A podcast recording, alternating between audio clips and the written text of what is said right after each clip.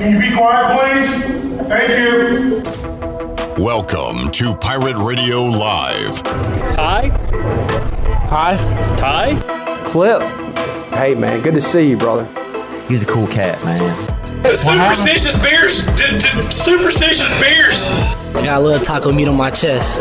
I grabbed a handful of lunch meat and shoved it down my teammate's throat. I'm a former long snapper. Booty, booty, booty, booty, booty everywhere. At the Burlington...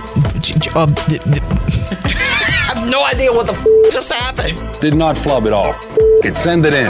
Now live from the Pirate Radio Studios in the heart of the Pirate Nation, here is your host... Clip Brock. Welcome in to Pirate Radio Live here on a Tuesday. Clip Brock here with you inside the Pirate Radio Studios. Thanks for tuning in on Pirate Radio ninety-two point seven F M in Greenville, one oh four point one in Washington. We are on twelve fifty, nine thirty, also online, P R nine two seven F M dot com. And you can watch the show on Facebook Live and YouTube. We are streaming there and want you to be a part of today's program. And if you have any questions for our guests, you can get those in at any time. Coming up on today's show, we'll talk some baseball, some College World Series, M L B, a little golf, and more with Mike Mullis joining us in the four o'clock hour. Also, more baseball talk with Josh Grosz, E C U pitcher, will join us here in the Pirate Radio Studios to recap the season, look at the offseason, and his immediate future. We talked to Josh Moylan yesterday. Josh Grosz, one of those guys that could be drafted and perhaps take his talents to the professional ranks, or could be back for another year year here at E C U. We'll talk to Josh about that coming up at four thirty, and at five, Bryce Williams will join us inside the Pirate Radio Studios. We'll talk some football. We'll talk a little Big Rock and go Pirate Radio Outdoors with Bryce in the five o'clock hour.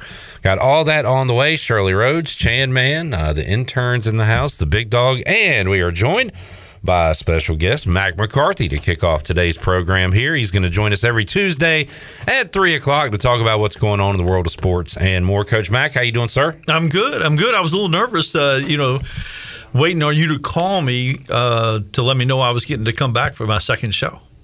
That isn't true at all. That is not true at all. We did have a phone conversation that we might uh, bring up on the air. Yeah. That I would like to, yeah, to get I'd to. I'd like to bring that up on the air.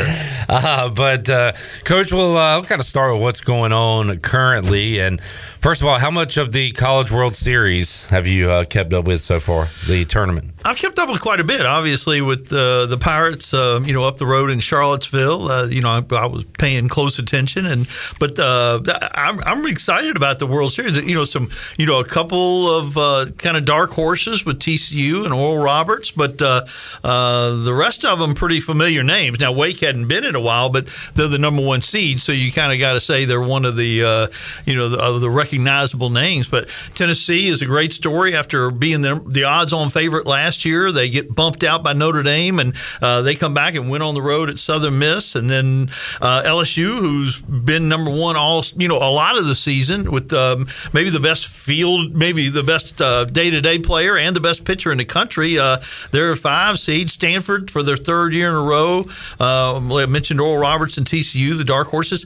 Virginia and, um, you know, back again, and they've won it. Um, you know, you know, Two to one against Duke, two to one against uh, the Pirates, and then uh, Florida has been number one part of the season. They're a good story, so a lot of great storylines in this um, in this deal. They got the Oral Roberts kid with the forty-seven game hitting streak. Yeah, uh, Texas crazy. Loses a heartbreaker with uh, you know literally losing the ball uh, in the twilight uh, to to get beat by Stanford in a crazy game. And um, again, lots of good stories. Wake Forest. I watched a lot of Wake Forest over the weekend, uh, switching back between Wake Forest series and the Virginia Duke series, and goodness gracious, they're a machine, aren't they? fifteen runs a game, and and and a great pitching staff on yeah. top of that.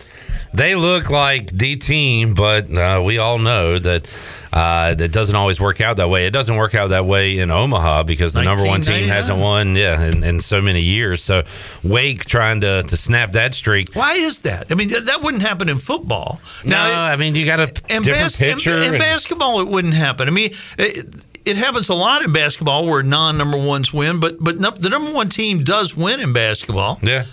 Well, I mean, you. I, I think it just goes back to the individual sport that is baseball. With the, you get a yeah. good pitcher. Softball, you, number one wins. Yeah, true? It's, I mean, it really is the only one that just ra- is kind of random as to who wins the thing, right? Yeah, no, you're right. Uh, do we have, Shirley, the highlight from Stanford, Texas last night? I, I, I'm, you need to see it if you didn't. But the announcer does a great job. I think so, too. Yeah, it, and I was watching it as it happened and just kind of sitting there in disbelief. But here it is. Uh, if...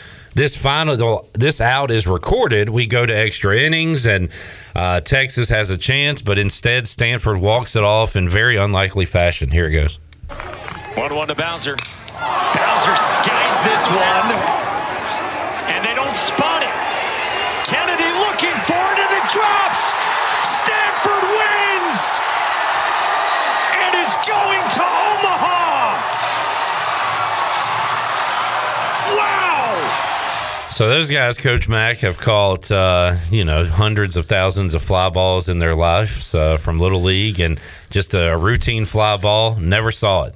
Couldn't find it. It drops. Yeah, and, and I think that's so interesting. That, that, that was obviously the Stanford call. I heard the Texas call also. Oh, this was the E S P N call. I haven't oh, that heard was the E S P N call. Texas. Okay, okay. The, I heard the Texas call, and oh no, and, and they actually handled it really well. And and and of course, of all things, like you said, it's totally routine. Not a, not a hard play. ninety-nine point nine times out of one hundred.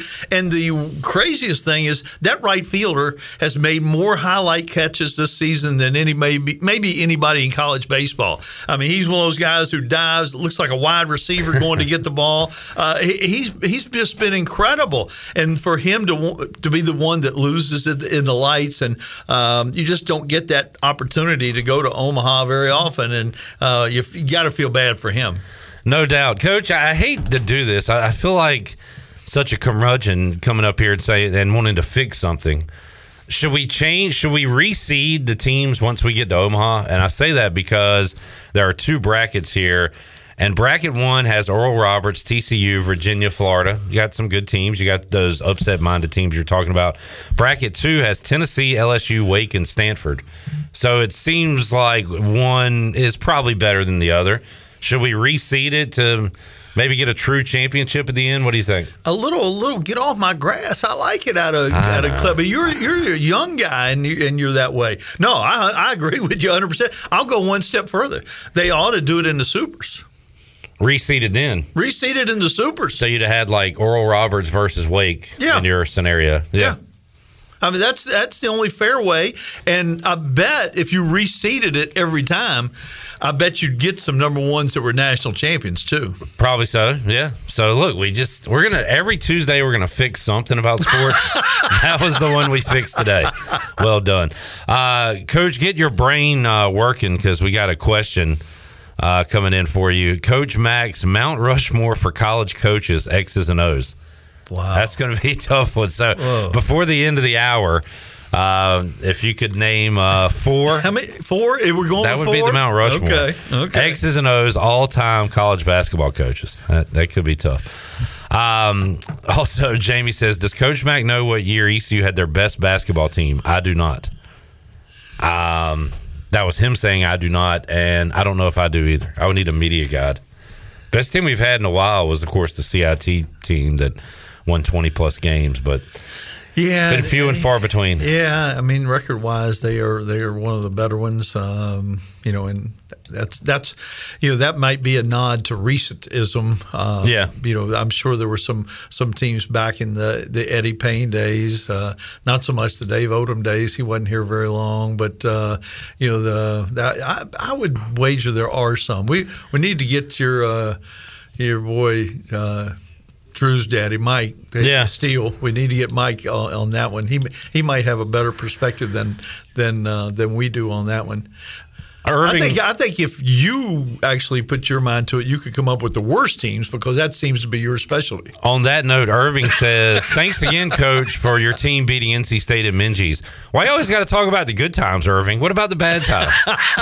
And we'll segue into that in a uh, moment. You know, while we're, while we're getting folks uh, chiming in a little bit, I want them to to to help us out, okay?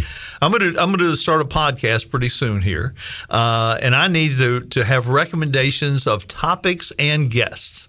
All right. Who do you want Coach Mack to talk to, and what would you like for them to discuss? Yeah, or, or yeah, or I, you know, even if I don't have a guest, what what topics do you think we should discuss? All right. So there you go. What do y'all want to hear from and and your resume, Coach? You, how how many years did you coach in college basketball? Thirty some Man. coaching, yeah. And you've been at three different stops as a head coach. V C U, yes. Chattanooga, East Carolina. Yes. Assistant at Auburn, of course, and when they were really Auburn, good. Auburn, East Tennessee. Women's Virginia assistant. Tech, Georgia Tech. Women's assistant at Georgia Tech. Yeah. Yeah. So you've you've seen it all, different levels, ran through a lot of characters. Uh, who would you like to hear from, or what would you like to hear Coach Mack talk about? There you go. Um, Christian says, coaching basketball podcast. Chad said, Chad Pike says, talk to Josh King. Was Josh King here when you were here? He was. He now, was. he was an, a prolific scorer in high school, right? Josh, like crazy Josh numbers. Josh could shoot the daylights out of it. Josh got in coaching for a while. He was uh, he was at Marshall, and then he was down at maybe Tampa or something. I need to need to chase Josh King down. What, yeah, having Josh King on would be interesting. Now, here's, yeah, that I mean, I would like, personally, you to talk to the old guys you coached, including like guys like James Legan, just – I uh, haven't talked to him in a while, but he was playing in Australia, Coach, and said he liked it so much he was thinking about getting his citizenship. Yeah. And I haven't checked back in with him recently. I don't know if he's back in Texas or Australia by, or what. And by saying liked it, you mean like the young lady that he met. Well, yeah. I, I don't think it was necessarily just the basketball or the cuisine, but, yeah, there was probably something over there holding him over there. But um, uh, Christian wants a daily podcast with Mike Schwartz. I don't think Coach Mack is going to host that one, but that would be. I don't think Mike Schwartz is going to give that kind of uh, access to anyone. Yeah, or that kind of time. He's a little bit busy with the between the transfer portal and N I L. I'm sure he's got his plate full. You could just follow him around with a microphone all day, Coach. That'd I be could. that'd be real entertaining. Uh, Pike says Josh King is coaching in Europe now. Did you say? Did you? I didn't know where he was. Okay. I, you know, he was at Marshall for a little bit, uh, and then he was at. It, I think he was at Tampa for a little bit, and then I lost track of him after that. Chris, uh, Christopher would like for you to have on Larry Williford out of Farmville. That'd be interesting to talk because he's been a great guy, great coach. And was he here at East Carolina? Were you here when he was here? I want to say he was he was a grad assistant maybe with the uh, basketball team. That was before team. me. Okay, was before, before me. you. Uh, but, man, he has won a lot at that high school level. Christian says, what's the name of the podcast going to be? I don't know, but it might be uh, it might be I M O. I M O? In Mack's and, opinion. I, I like that. I'll, and, and Glenn can make a really cool graphic with that. I, that's simple, clever, I M O. I like it. And Mack's opinion. I approve. All right. So get to work on that the logo. The marketing department at Pirate Radio gives that the thumbs up. I would like a T-shirt, Sweet. Coach, if uh, there's one available. Oh, yeah, we got to have T-shirts. Big boy T-shirts. It, yes, sir. Yes, sir. Yeah, that's right. Looking out for the big guy. I like it. Mack McCarthy joining us here on Pirate Radio Live. A uh, lot to discuss. And, and, Coach, you did mention before we got on about Denver winning the championship last night, and – And part of this is you just not following it. Another part of it is I think there's some legitimacy to it, but just not knowing their entire roster. Like maybe you would have known the nineties Bulls entire roster or the bad boy Pistons, yeah. But they've got two stars and they've got some good players around them. But uh, if you aren't following it day to day, there's a lot of guys you look at on that roster and say, okay, who's it? Okay, I kind of remember this guy from college or whatever, but but not the superstar power. I think that's a good thing. It was not a a LeBron and Miami type team, or even a Kevin Garnett and Paul Pierce and uh, Ray Allen get together type team. It was they kind of built that thing. Yeah, it, it makes for a neat story, but I don't know that it makes for a great draw.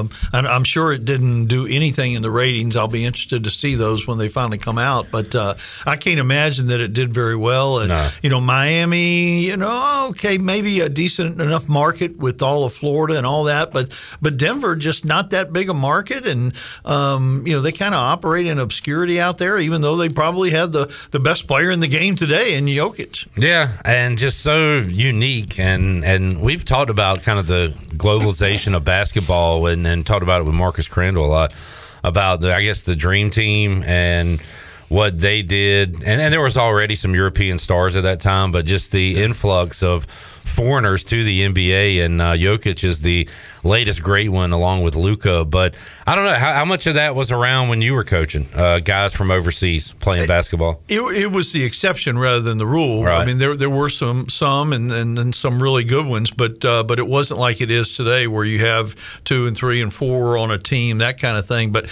you know, even even bigger than um, even bigger than the influx of of international players is the the, the way they have affected the style of the N B A. Mm-hmm. You know, with with so many post players who can do other things, and um, you know, we talked about this just briefly last week. When when when I first started coaching, you you. You coached positions. You had a point guard. You had a shooting guard. You had a small forward who was a shooter. You had a power forward who could maybe score but rebounded and defended, and you had a true center with the back to the basket. Now, everything is positionless. I mean, the, the biggest player on the floor was the best was the best playmaker on the floor uh, in, in that situation. And, of course, with the influx of international players, the, the changing of the rules a little bit, and then, of course, Steph Curry has, has certainly contributed to that too, which is, uh, which is another mind-blowing Uh, situation. We talked to former Pirate Aliko Dunk, uh, who's a women's basketball coach now in college, and we just talked about how the game has changed so much. Does it look, I don't know, foreign to use that word, does it look kind of different than what you coached back then? Like, how much has it changed when you watch a game now? No, it's totally different, uh, especially from uh, from an offensive perspective, and therefore from a defensive perspective too. The things that you can do, and uh, you know, you've got to do so many different things, and and football has evolved like that too. You know, with the with the run and shoot, and the you know the run pass option stuff, and, and all those right. kind of things too. They they've changed. I mean, I mean they've made running back almost an obsolete position in a lot of ways. So, uh, you know, th- their game has changed as much, and uh, and their defense has, has really changed. You used to be able to line up in a different formation, or you or you played zone in the secondary, or you played man. Now it looks like all kind of combinations going on out there, and that's directly again relatable to the uh, to the fact that the offense has changed so much. Jamie says, "How do we get basketball more exciting to watch again?" He says, "The constant fouls and three-pointers water down the product, in my opinion." Yeah, the, you know, the the the ball screen and pick and roll, pick and pop, uh, you know, it kind of dominates the game, especially at the N B A level. It's not quite that way at the college level, but it is some. Um, you know, I, I wish I had a good answer to that, because it it, do, it does become, oh gosh, it it it doesn't seem to have the free flowing that you'd like to yeah. have, and um, some of that is the way people coach defense. Um, you know, see see what the University of Tennessee did against uh, against some folks, and a little bully ball. And, yeah, it becomes a little bit of that, and uh, that that takes away from the, the free flow of the game and the enjoyment of watching the game. But uh, but on the other hand, the three point line has has helped an awful lot, because it, it does spread the floor, and you've got to you've got to adjust for that. And uh, the three point shot is an exciting shot, but you don't. Don't want it to dominate the whole game. Mack McCarthy joining us. Coach, were you coaching when there were reviews? Had that started yet when you were still in coaching? No. All right. So no. uh, maybe they'd look at an elbow or something, or do they even look at that back then when you were coaching? You didn't look at – I don't know that you – look. I, I think the only thing they went to look for was who might be involved in a fight, who yeah, came off who threw a punch, who came off. Okay. And, and and while we're fixing things, we need to fix that too. What would you, you fix? Know, my fix would be, okay, you, you have a review. That's fine. sixty seconds. After sixty seconds, if if you don't have a clear-cut answer, whatever they called stands. Okay. What if you're the coach, though, and, and they got the call wrong, and they would – doesn't matter. They'd have figured it they out. They get it that, wrong sometimes. That sixty-first second, Coach, they, still, they were going to get it right. They still get it wrong after five minutes sometimes. So what difference does it make? All right, fine. sixty seconds. If I, it's I not like clear that. After sixty seconds, move on. I'm I'm fine with that. Another, uh, we just saved the world again here on a Tuesday. Getting it done. Yeah, it, the stoppages and everything. And we talked to uh, Mike Houston last week, the new rule in college where the clock will not stop after a first down, right. The way it's always been. And he says, and he, I, he kind of agreed with me when I said, with the T V timeouts, reviews, there's enough stoppages. He's okay with uh, with losing a little time there. Well, let me ask you this. I mean, we're coming just off baseball season, and they had the, the – The pitch clock, the pitch clock, the the whatever it is, the at bat clock, whatever. Uh, But they, they seems like they added more reviews. There are a ton of reviews in so baseball. So we, we didn't do we didn't accomplish anything. We did, we did. The games were shorter, and if you were at a game, it definitely flowed better. The at bats. Now the reviews are a whole yeah. Those are those are killers. Those are uh, momentum crushers when you're out there. And and the reviews are so different. If you're there in person, the reviews take forever. Yeah. If you're if you're at home on the couch, I don't care if they review it. I'm going to the kitchen. That's a good point. And they don't show the review in the stadium either. So you're just kind of sitting there on your hands doing nothing. Yeah, and you, and you don't have time to get to the concession stand and back no. or to the restroom and back, whatever whatever your preference is, maybe both. Uh, so overall, Coach, are you you're, you're okay with reviews, but tidy them up? Is there, that yeah? There's so much at stake. I think you okay. have to have the reviews. I don't think you can do away with the reviews. Is there a game you can go? Uh, you know what? I'm not even going to bring up a game you lost. I feel like I'm doing that too much here lately. I'm not doing that on purpose, Coach. All right, let's take a break. We'll come back more with Mack McCarthy. I uh, want to ask him some of the best teams uh, he's coached against, because we had a player uh, hanging out at Sports Trivia last week that was a part of one of those teams, L D Williams, with that Wake Forest team that came in. Uh, we'll talk about that, answer your questions, and have more with Mack McCarthy when we return. Pirate Radio Live on a Tuesday after this.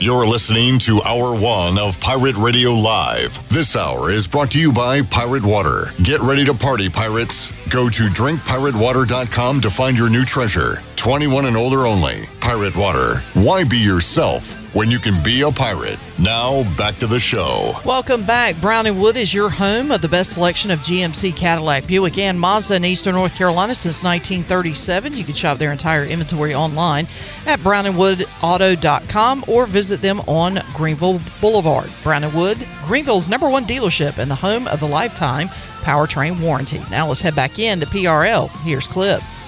Uh, back, back, back, back with you on Pirate Radio Live here on a Tuesday. Got Mully joining us coming up in about thirty-five minutes or so. Josh Grosz coming up in hour number two. And former E C U tight end Bryce Williams will be on the show as well. We're having fun with Coach Mack, Mack McCarthy right now. Coach, um, I have a podcast name for the show if you and I hosted one together. Can I say your middle name on the air? Sure. Uh, Leroy and Lloyd would be our show. Wow. Leroy and Lloyd. Obscure and embarrassing all at the same just, time. Great names, just classic names. I was looking at your Wikipedia page, Coach, because we've never talked. I've, I've never asked you about like where you got started with basketball. Like, what, what, tell us about your playing career. I wasn't very good. Yeah, yeah, played pr- pretty good in high school. Those who can't uh, play, Coach, is that yeah, the phrase? Well, maybe. Yeah, I went to Virginia Tech because uh, that was my only choice. Uh, that's where my father had gone, and uh, had some chances to go to smaller schools where maybe I could have played, but uh, uh, went there, hung around the back gym back when freshmen were ineligible, and played with all those guys, but uh, but never got an opportunity. And uh, but I continued to play a lot of basketball, and um, and got bigger and stronger. Probably uh, coming out of high school, probably weighed one forty-five or Or so, uh, so that was uh, that was that was an issue. Wow! But uh, but I actually went there to uh, to be a sports writer. Um, you know, that's that's what the goal was, and uh, stumbled into the basketball part of things, and um, it uh, has worked out pretty well since I've never done anything else. So you were a Virginia Tech assistant. How quickly were you done at Virginia Tech to when you became an assistant? Well, I was um, after graduating, I. I didn't have a job, so I was going to go to grad school, and somebody along the way, a guy that I had student taught with, suggested that I talk to the coaches. They they knew a guy named Sonny Smith, who was an assistant. Don DeVoe was the head coach. Said, you ought to talk to him about a grad assistant position. Back then, there weren't any limits on the staff. It was only what schools did, and traditionally, most schools had two full-time guys and a grad assistant. So I went by, literally, just you know, knocked on the door, introduced myself, said I'd like to be a grad assistant, and they said, we've already filled that spot. uh, which again, you know, was uh, okay. I'm going to go to grad school anyway, kind of thing, uh, because you, you know when you get a teaching, when you finally get a teaching job, if you've got a master's, you get paid a little bit more. So I was going to go ahead and invest in this at that point in time. My wife already had a teaching job, so I could afford to do this. Um, so I didn't get it. Uh, And then October fifteenth was the start of practice. That, that that was the traditional start of basketball practice. It's kind of an interesting story in that uh, uh, on October fourteenth, I got a phone call at home, and it was Don DeVoe. Said, listen, um, our grad assistant is a guy named Steve Seward. He's, he played at William and Mary and um, actually played at Vandy and then William and Mary. And he said, uh, he's on the road recruiting. He's done a great job recruiting, and I've got him out a lot. I don't have anybody to help me at practice because at that point, you know, coaches didn't weren't at every practice. They weren't coaches, assistant coaches weren't at every game. Uh, you you very seldom saw your team play multiple games. If mm. you were an assistant, you were on the road recruiting. So he said, I need somebody to help me out at practice. Are you interested? And I and I couldn't say the part that you know uh, that I wanted to say, or that would have been bleeped out on the radio show. But yes, I, and the next day I'm coaching Division I basketball. How about that? And the rest and, is and, history. And the rest of it worked out pretty well. So you said Sonny Smith was an assistant, and yeah. I guess he got the Auburn job, and you went with no, him. No, he got the East Tennessee State job, and and that was another weird thing. I, right away, I got introduced to uh, craziness because my first year we were pretty good. My second year we were really really good at Virginia Tech, and I was the full-time grad assistant, actually getting paid at this point. Yeah. And we were we made it to the N C double A, and I think the field was only twenty-eight or thirty-four. We were an independent, and we were really good. Um, you're talking about best teams you ever played. I'll, I'll come back to that. But but um, but then at the end of that year, Don DeVoe's alma mater opened up. He played at Ohio State with Bobby Knight, and Ohio State opened up, and he had applied for the job. And the Virginia Tech guys got the A D got tired of waiting on him, said, you either you either sign your contract or we're going to fire you. Well, we were twenty-one and five, went to the N C double A. They're not going to fire you. So DeVoe said, well, you know, while I'm interviewing for this job, I don't feel like I should. They fired him. Man. So all of a sudden, he was the coach at Wyoming, and Sonny was the coach at at, at East Tennessee State. Wow! And I had a choice: Chey- Cheyenne, yeah, Cheyenne, uh, or uh, Johnson City. And I knew where Johnson City was. I wasn't sure where Cheyenne was. So, so uh, the the rest of it's history. But but that second year, you talked about uh, something that we may talk about it later in the show or something, or, or in a future show. Uh, we played at Indiana in their basketball tournament the year they went thirty-two and oh. Undefeated. Yeah, with Quinn Buckner, Wilkerson, Abernathy, May, and Benson as their starting five. Uh, five N B A players, and, and of course, you know, one of the uh, probably one of the uh, four names that we might mention later in the show. Oh, okay. All right. A uh, little tease there. Mack McCarthy uh, joining us here in the Pirate Radio Studios. And you read this, though. You read my book, so you already knew all that. Sure, but not everybody else does. You're full of it, too. Uh, did you? So you you went there to be a – you wanted to be a sports writer. Did you have a – it seemed like you had a good relationship with us, like being the media when you coach. Like, did you have a an appreciation, maybe more so than other coaches, because your background? No, I think so. I, you know, I think not only having done it, because I did, I I wrote articles for the local newspapers and was an editor of a weekly newspaper while I was in high school and college. Mm. I, I wrote a ton of articles uh, and uh, game stories and that kind of thing, and I think I did. And something else I did in college also helped me later on. I officiated high school basketball uh, to make a little money. Uh, so so I had officiated and done the sports writing. So later on, uh, I had a little bit of experience, at least that I you know had some relationship with with those two uh, factions. You're a one-man operation. You can coach, call the game, and then write the story. Like, you tell the whole story there. I don't know that I did any of them very well, but I enjoyed doing all of them. So did you tell the refs when you were arguing with them, like, no, no, trust me, I've I've ref games. I know that I'm right. Like, yeah. I'm not like that other coach yelling. I, I, I'm one of you guys. I'm sure that that came up on occasion. And, and even talk radio, we had a student radio station, W U V T, Woovit. Uh, and there was a young guy that uh, was in my class, and he wanted to do like talk radio, even though I don't even know that anybody was doing talk radio, but he wanted to do it about sports. And he couldn't get any of the other coaches to go on, so I was a regular on talk radio even in college. That's awesome.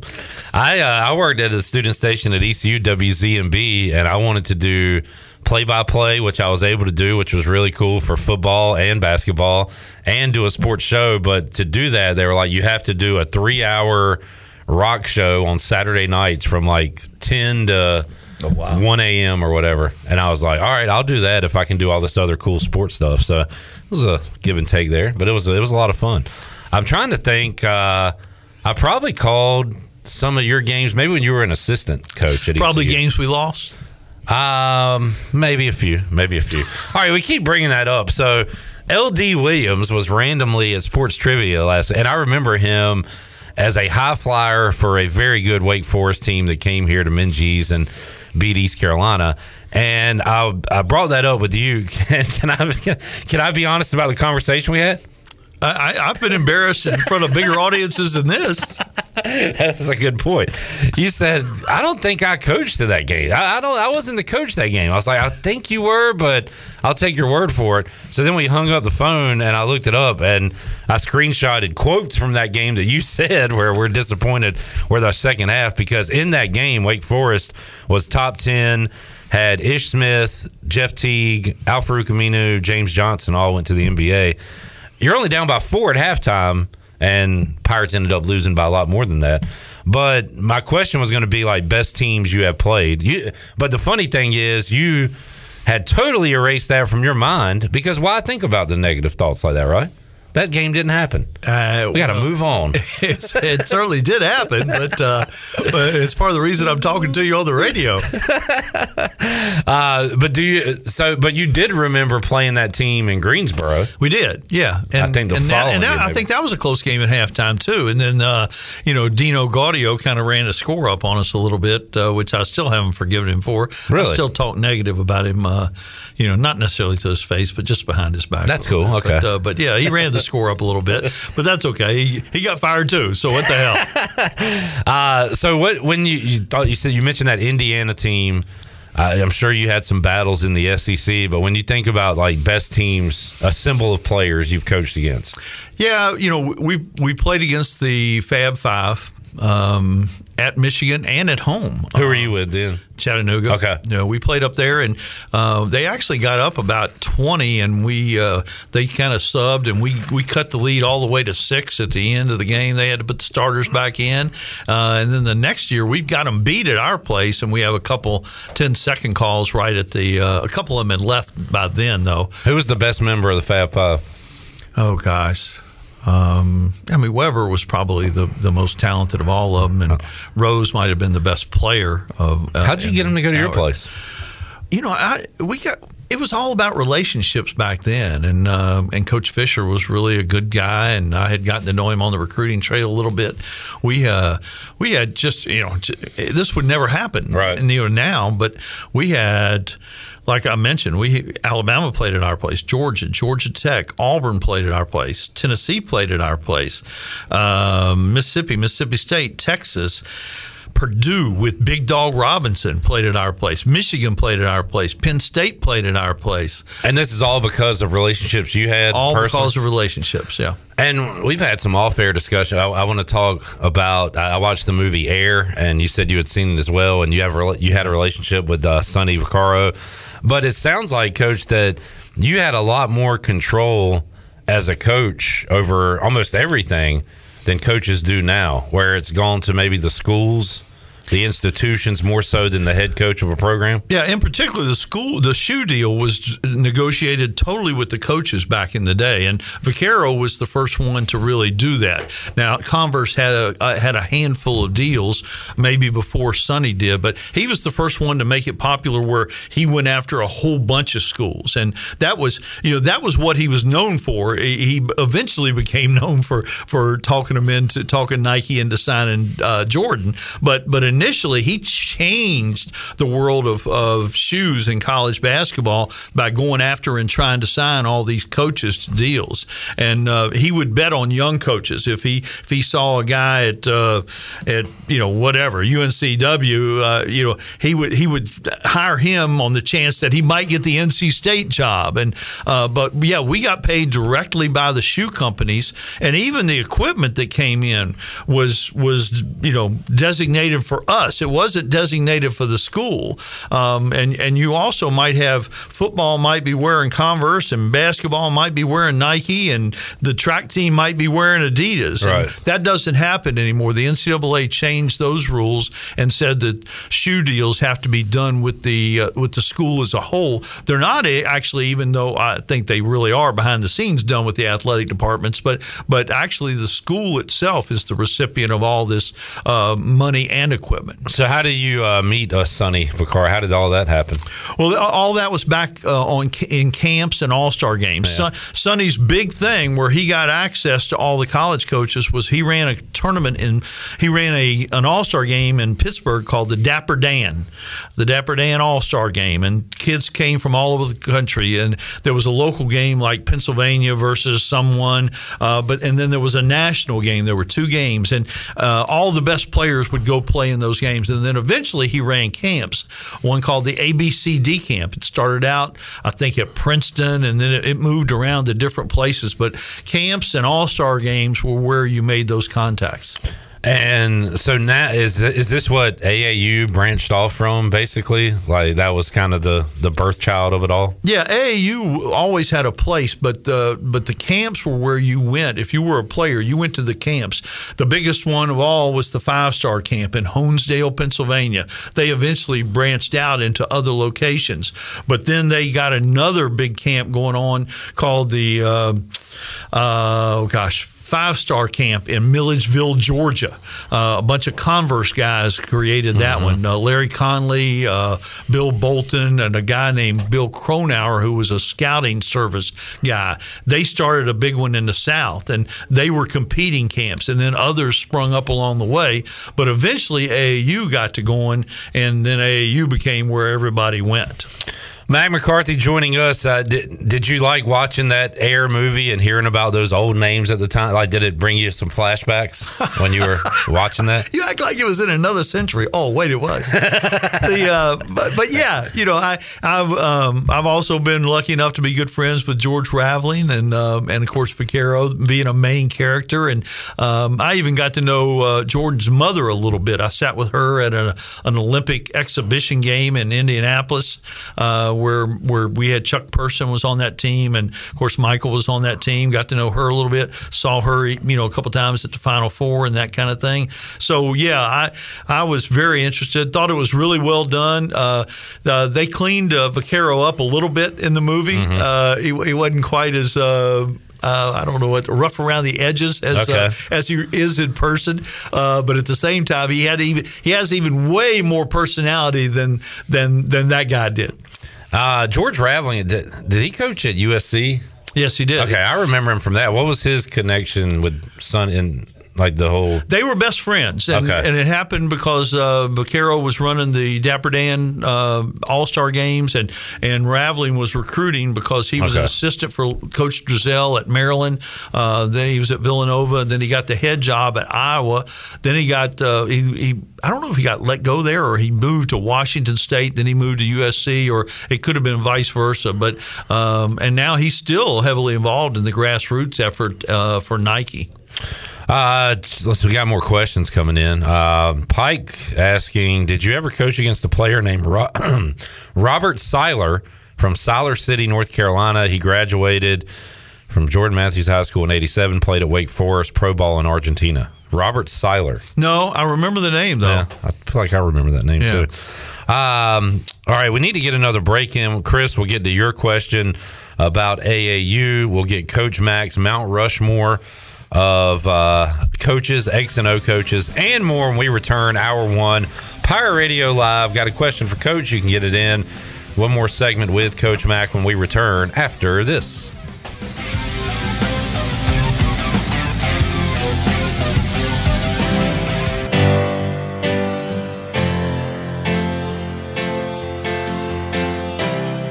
You're listening to Hour One of Pirate Radio Live. This hour is brought to you by Pirate Water. Get ready to party, pirates. Go to drink pirate water dot com to find your new treasure. twenty-one and older only. Pirate Water. Why be yourself when you can be a pirate? Now, back to the show. Welcome back. Are you in outside sales and looking for an opportunity to increase your earning potential? Well, CopyPro has been in Eastern North Carolina for over forty-five years and continues to grow each year. And they are in need of more sales professionals with a desire to potentially make a six-figure income. Do you have what it takes? Visit copy pro dot net today to submit your resume and to learn more. Now let's head back in to P R L. Here's Clip. All right, got a good look at intern Joey on the cam there. Connor kind of tugged behind Shirley. But uh, good job, guys. Y'all are getting it done here. In the Pirate Radio Studios today, Chandler Honeycutt, Shirley Rhodes, Coach Mack joining us inside the Pirate Radio Studios. Had a fun chat with him, and we'll do that every Tuesday here on the program at three o'clock. And I'm kind of saying, Coach, we'll talk about the current events, and then we'll kind of get off topic probably, and that's just the way it's going to go. But I enjoy it, and I think the folks do as well. So, good, uh, good. Yeah, that's all that matters, right? We'll talk uh, about anything they want. Yeah. um, now, Irving has a question, and Coach isn't going to be able to answer it as specific as your question is designed. He says, as a former coach and a former official, could you speak to the quality of officiating in Minji's Williams Arena over the years? Now, you can answer it from when you coached here, but Coach, you call, how many games do you call men's and women's a year, would you say? I mean, my biggest year, I've probably done fifty. My smallest right. year, probably twenty-two or three. So you're like calling that. a lot of live games. You're also watching a lot of basketball, yeah. So you can speak to it across the board kind of and what you see. Uh, he says, do non-Power five schools get lesser quality officiating than bigger schools? Like, your overall thoughts on officiating in basketball?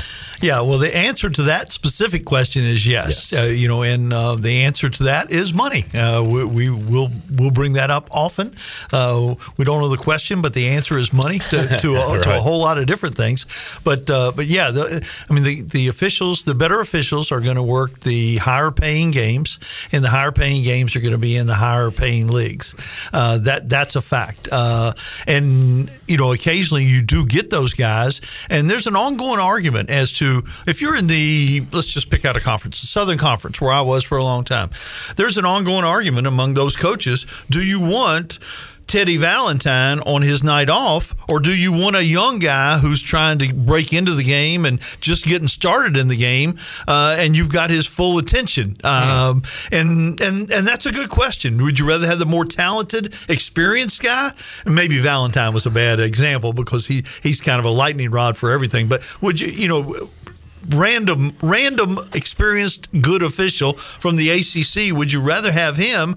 Um, you know, and maybe you know, does he take does he take the night off on you, or not give your best effort, or or you know? Uh, and I don't know if those guys ever actually do that, right, right. but yeah. but that's the perception that you get sometimes. And um, but yeah, the, the the quality, and if you play on a night where everybody is playing, like Saturday night, your your you know your uh, your officials your official pool is going to be smaller. I was forever trying to get the Southern Conference to play on Friday and Sunday, and we would have access to the quote-unquote better officials. But I will say this from a from a television perspective, and I tell the officials this all the time, from my perspective across the court, they're a whole lot better than they were from the other side. They're doing a great job now. Why weren't you that good when Coach Mack was on, was coaching on the sidelines? Uh, Coach, could you... How many texts did you get in your career? Are we in the dozens? Are we in the? Uh... Oh well, we were into double figures for sure. I don't know if we. I don't know if we reached two dozen, but uh, my first year I had twelve, which you know I thought everybody was picking on me. Your first but, year alone? But I got I got tossed three times.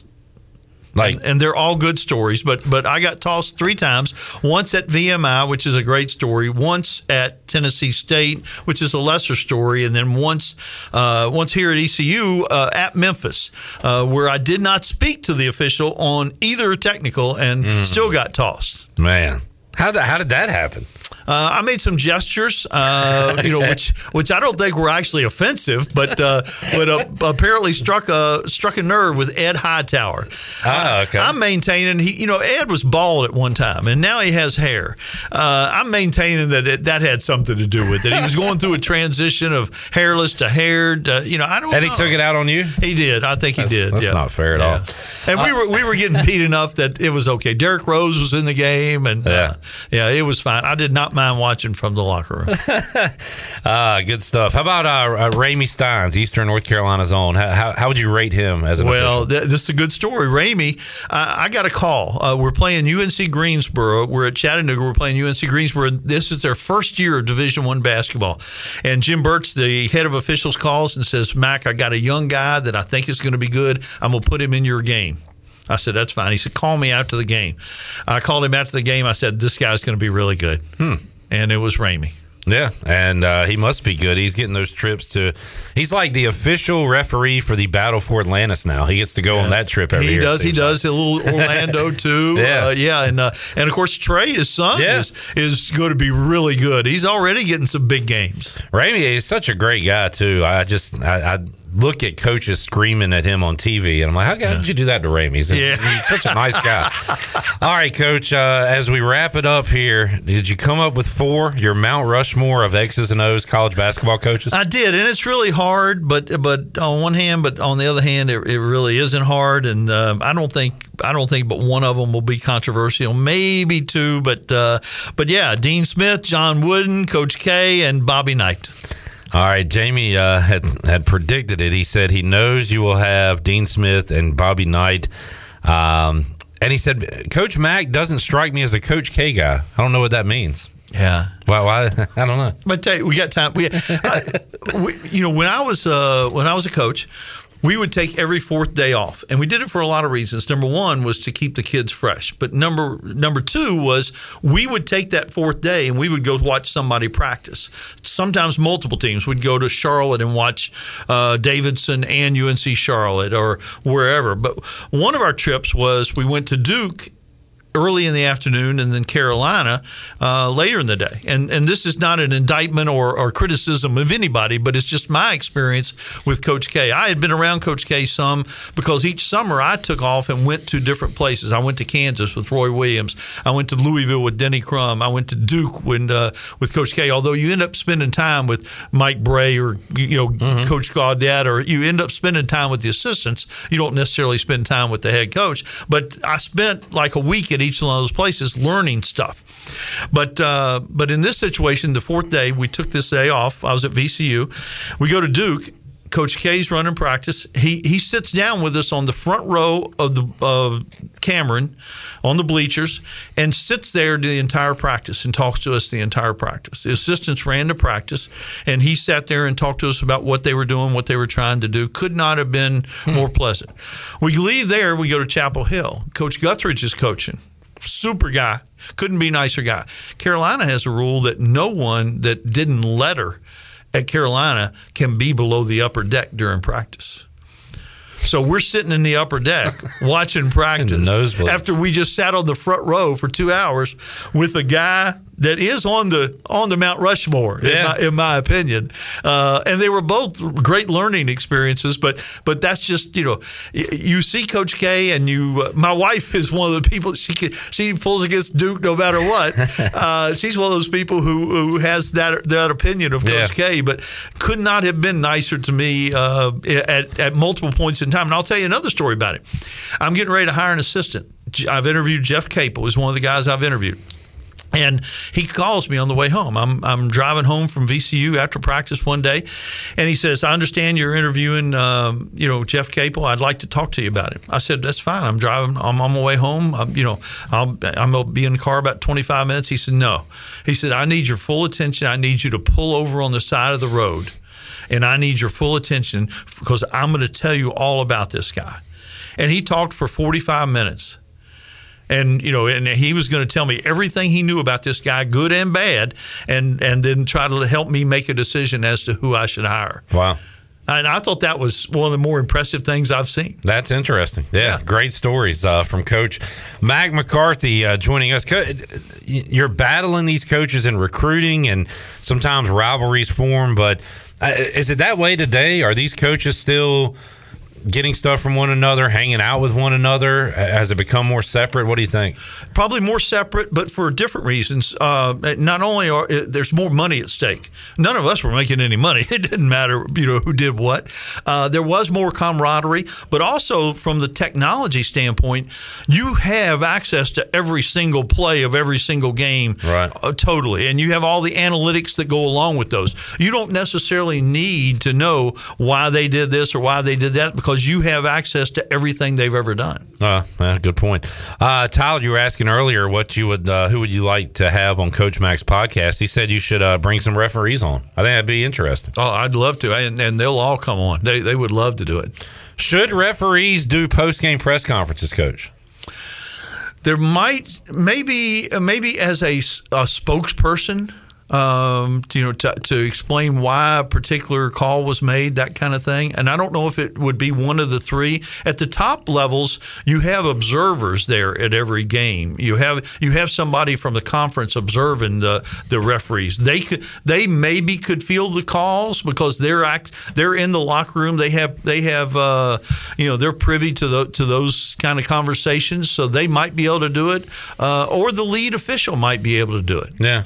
Yeah, you do the spokesman. You could do it just like Washington does, and uh, at the White House press conferences or whatever, and they could just brush off every yeah. question. Everybody and, needs to bring that uh, the redheaded girl Jen Psaki. She's so good. She, she never answer yeah, any questions. She, she could handle she could handle any press conference in, in a in a sports writer's world. And I don't know. Would would it make anybody feel any better? Would it? Does it make you? I mean, don't you hate it when the ref comes out after the game or the the referee, head referee says, we missed a call in that game? Like, does that do anything? No. Yeah, I, I mean, I don't know. But some people just want answers from yeah. people, so I get it. All right, Coach, uh, we we accomplished a couple of things. We fixed a couple of rules. Yeah. And uh, had some good discussion, so we'll call this a win. So it's a win. I thought we got things fixed. Yeah, we, I don't know, but there are endless problems. So we'll, that is true. We'll be in business for a while. Always more problems to uh, to solve. Coach, really enjoyed it. Thanks for hanging out with us, and we'll talk to you next Tuesday. Thank you, guys. Mack McCarthy joining us, Pirate Radio Studios, to kick off this Tuesday edition of Pirate Radio Live. From one great storyteller to another, Mike Mullis joins us when we return on Pirate Radio Live. Back with you after these words.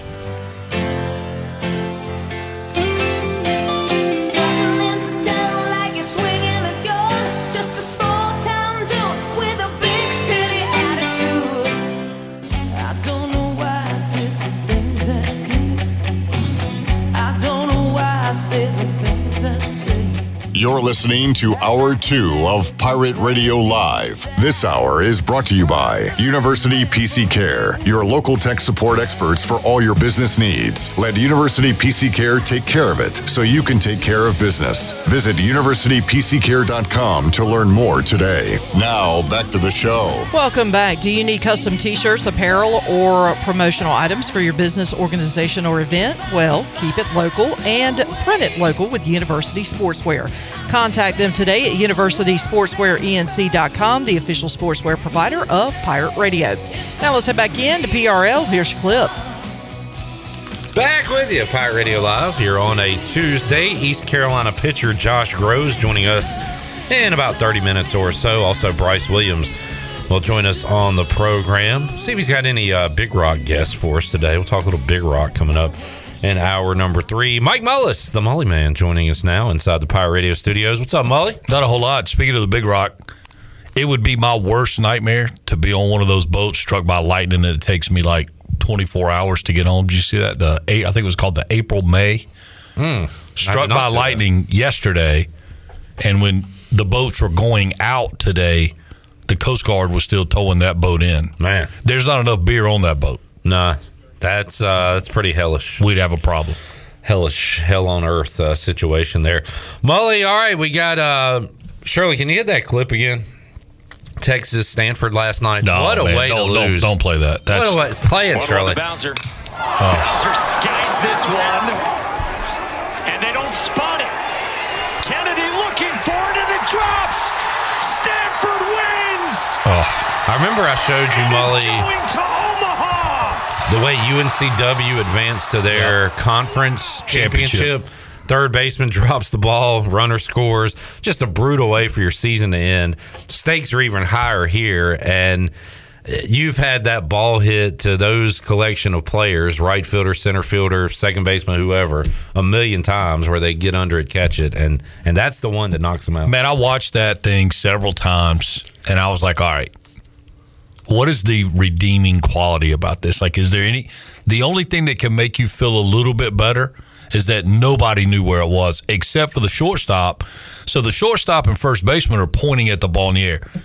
They, they – Nobody else knew where the ball was. Yeah. So it's kind of like if the dude at Wilmington, the, whichever team they were playing to drive, that's an isolated, that's like a Owen Daffer feeling. That situation, at least you go, guys, I no, nobody saw it. They just, so, but yeah, what a terrible way to lose a super regional. And they, now, you know, you go on and read about it, and I've never been to Stanford's ballpark, but they say the twilight there is like a real problem. Like you, the, the ball just gets lost in the sky regularly. There were two other games they won this year because of drop fly balls. Well, I've seen a lot of people comment on their stadium, and it's not that great. No. It's, uh, but that's their advantage, the home field advantage. Get them in the twilight. Yeah, okay, we're going to start this game at uh, what time? You know, what time's the sun setting today? All right, we're going to start two and a half hours before that. That, bet on Stanford, yeah. uh, if that's the case. Right. Uh, so the Cardinal move on, and you've got some heavyweights there, Mully. You've got your Cinderella with Oral Roberts. Uh, Wake Forest looks absolutely unbeatable right now. They're good. They're, I mean, they're good on both sides, and it couldn't happen to a better guy and a better staff. And I, you know, what a, a great story uh, with Coach Walters years ago. He had a player recruited, uh, kid got sick, had a kidney issue, and uh, Coach Walters actually donated a kidney to that young guy. So that's been probably been eight or ten years ago. Well, maybe not quite that long. Anyway, time flies, but um, that's the kind of person that uh, that that Coach is. And um, you know, it was two years ago they were left for dead. I mean, two years ago, they were bad, and, yeah. and the record showed it. But uh, turned it around, figured it out, cleaned house, new new coaching staff all the way around, and, um, you know, just a, a class act, class program. And, and they're good. Them being good doesn't mean they're going to win the World Series. And, I look, and I, I, I thought I said it on the air, or, or, but I liked O R U going into this uh, as a four that could make it out, and they've managed to do so. Man, they're good. They, they hit, and, and it's – I, and I happened to be with a, uh, on the phone with a buddy of mine from, from Coastal the other day, and I said, how many times do you think the world will refer to Coastal Carolina as it relates to O R U? Like, that's the last time that, you know, especially if they can make a deep run, that's kind of the last comparison there. So, uh, yeah, it should be fun, man. It's, you know, you got the World Series and the U S Open this weekend, and Um, that makes for a good Father's Day weekend. Yeah, a lot going on. Going to be a fun sports weekend. Mike Mullis joining us. Mully, talked with Coach Mack earlier. Do you think they should reseed the teams in the World Series? Because there's one bracket that's stacked and one maybe a little lesser. I, the argument could be made both ways. I think with it being baseball, though, that's a little bit of a, a mitigator in that, from the fact that anybody in this field can beat anybody else in this field. Like you say, oh, anybody in the regionals can beat anybody else in regionals. Maybe one night, like maybe Friday night, I got, you know, I've got my guy going. He gets hot. He beats you. At this point in the season, all these dudes have dudes. Like they've got their three, four arms, starters deep. Their bullpens are good. They may be, you know, some a little better than others.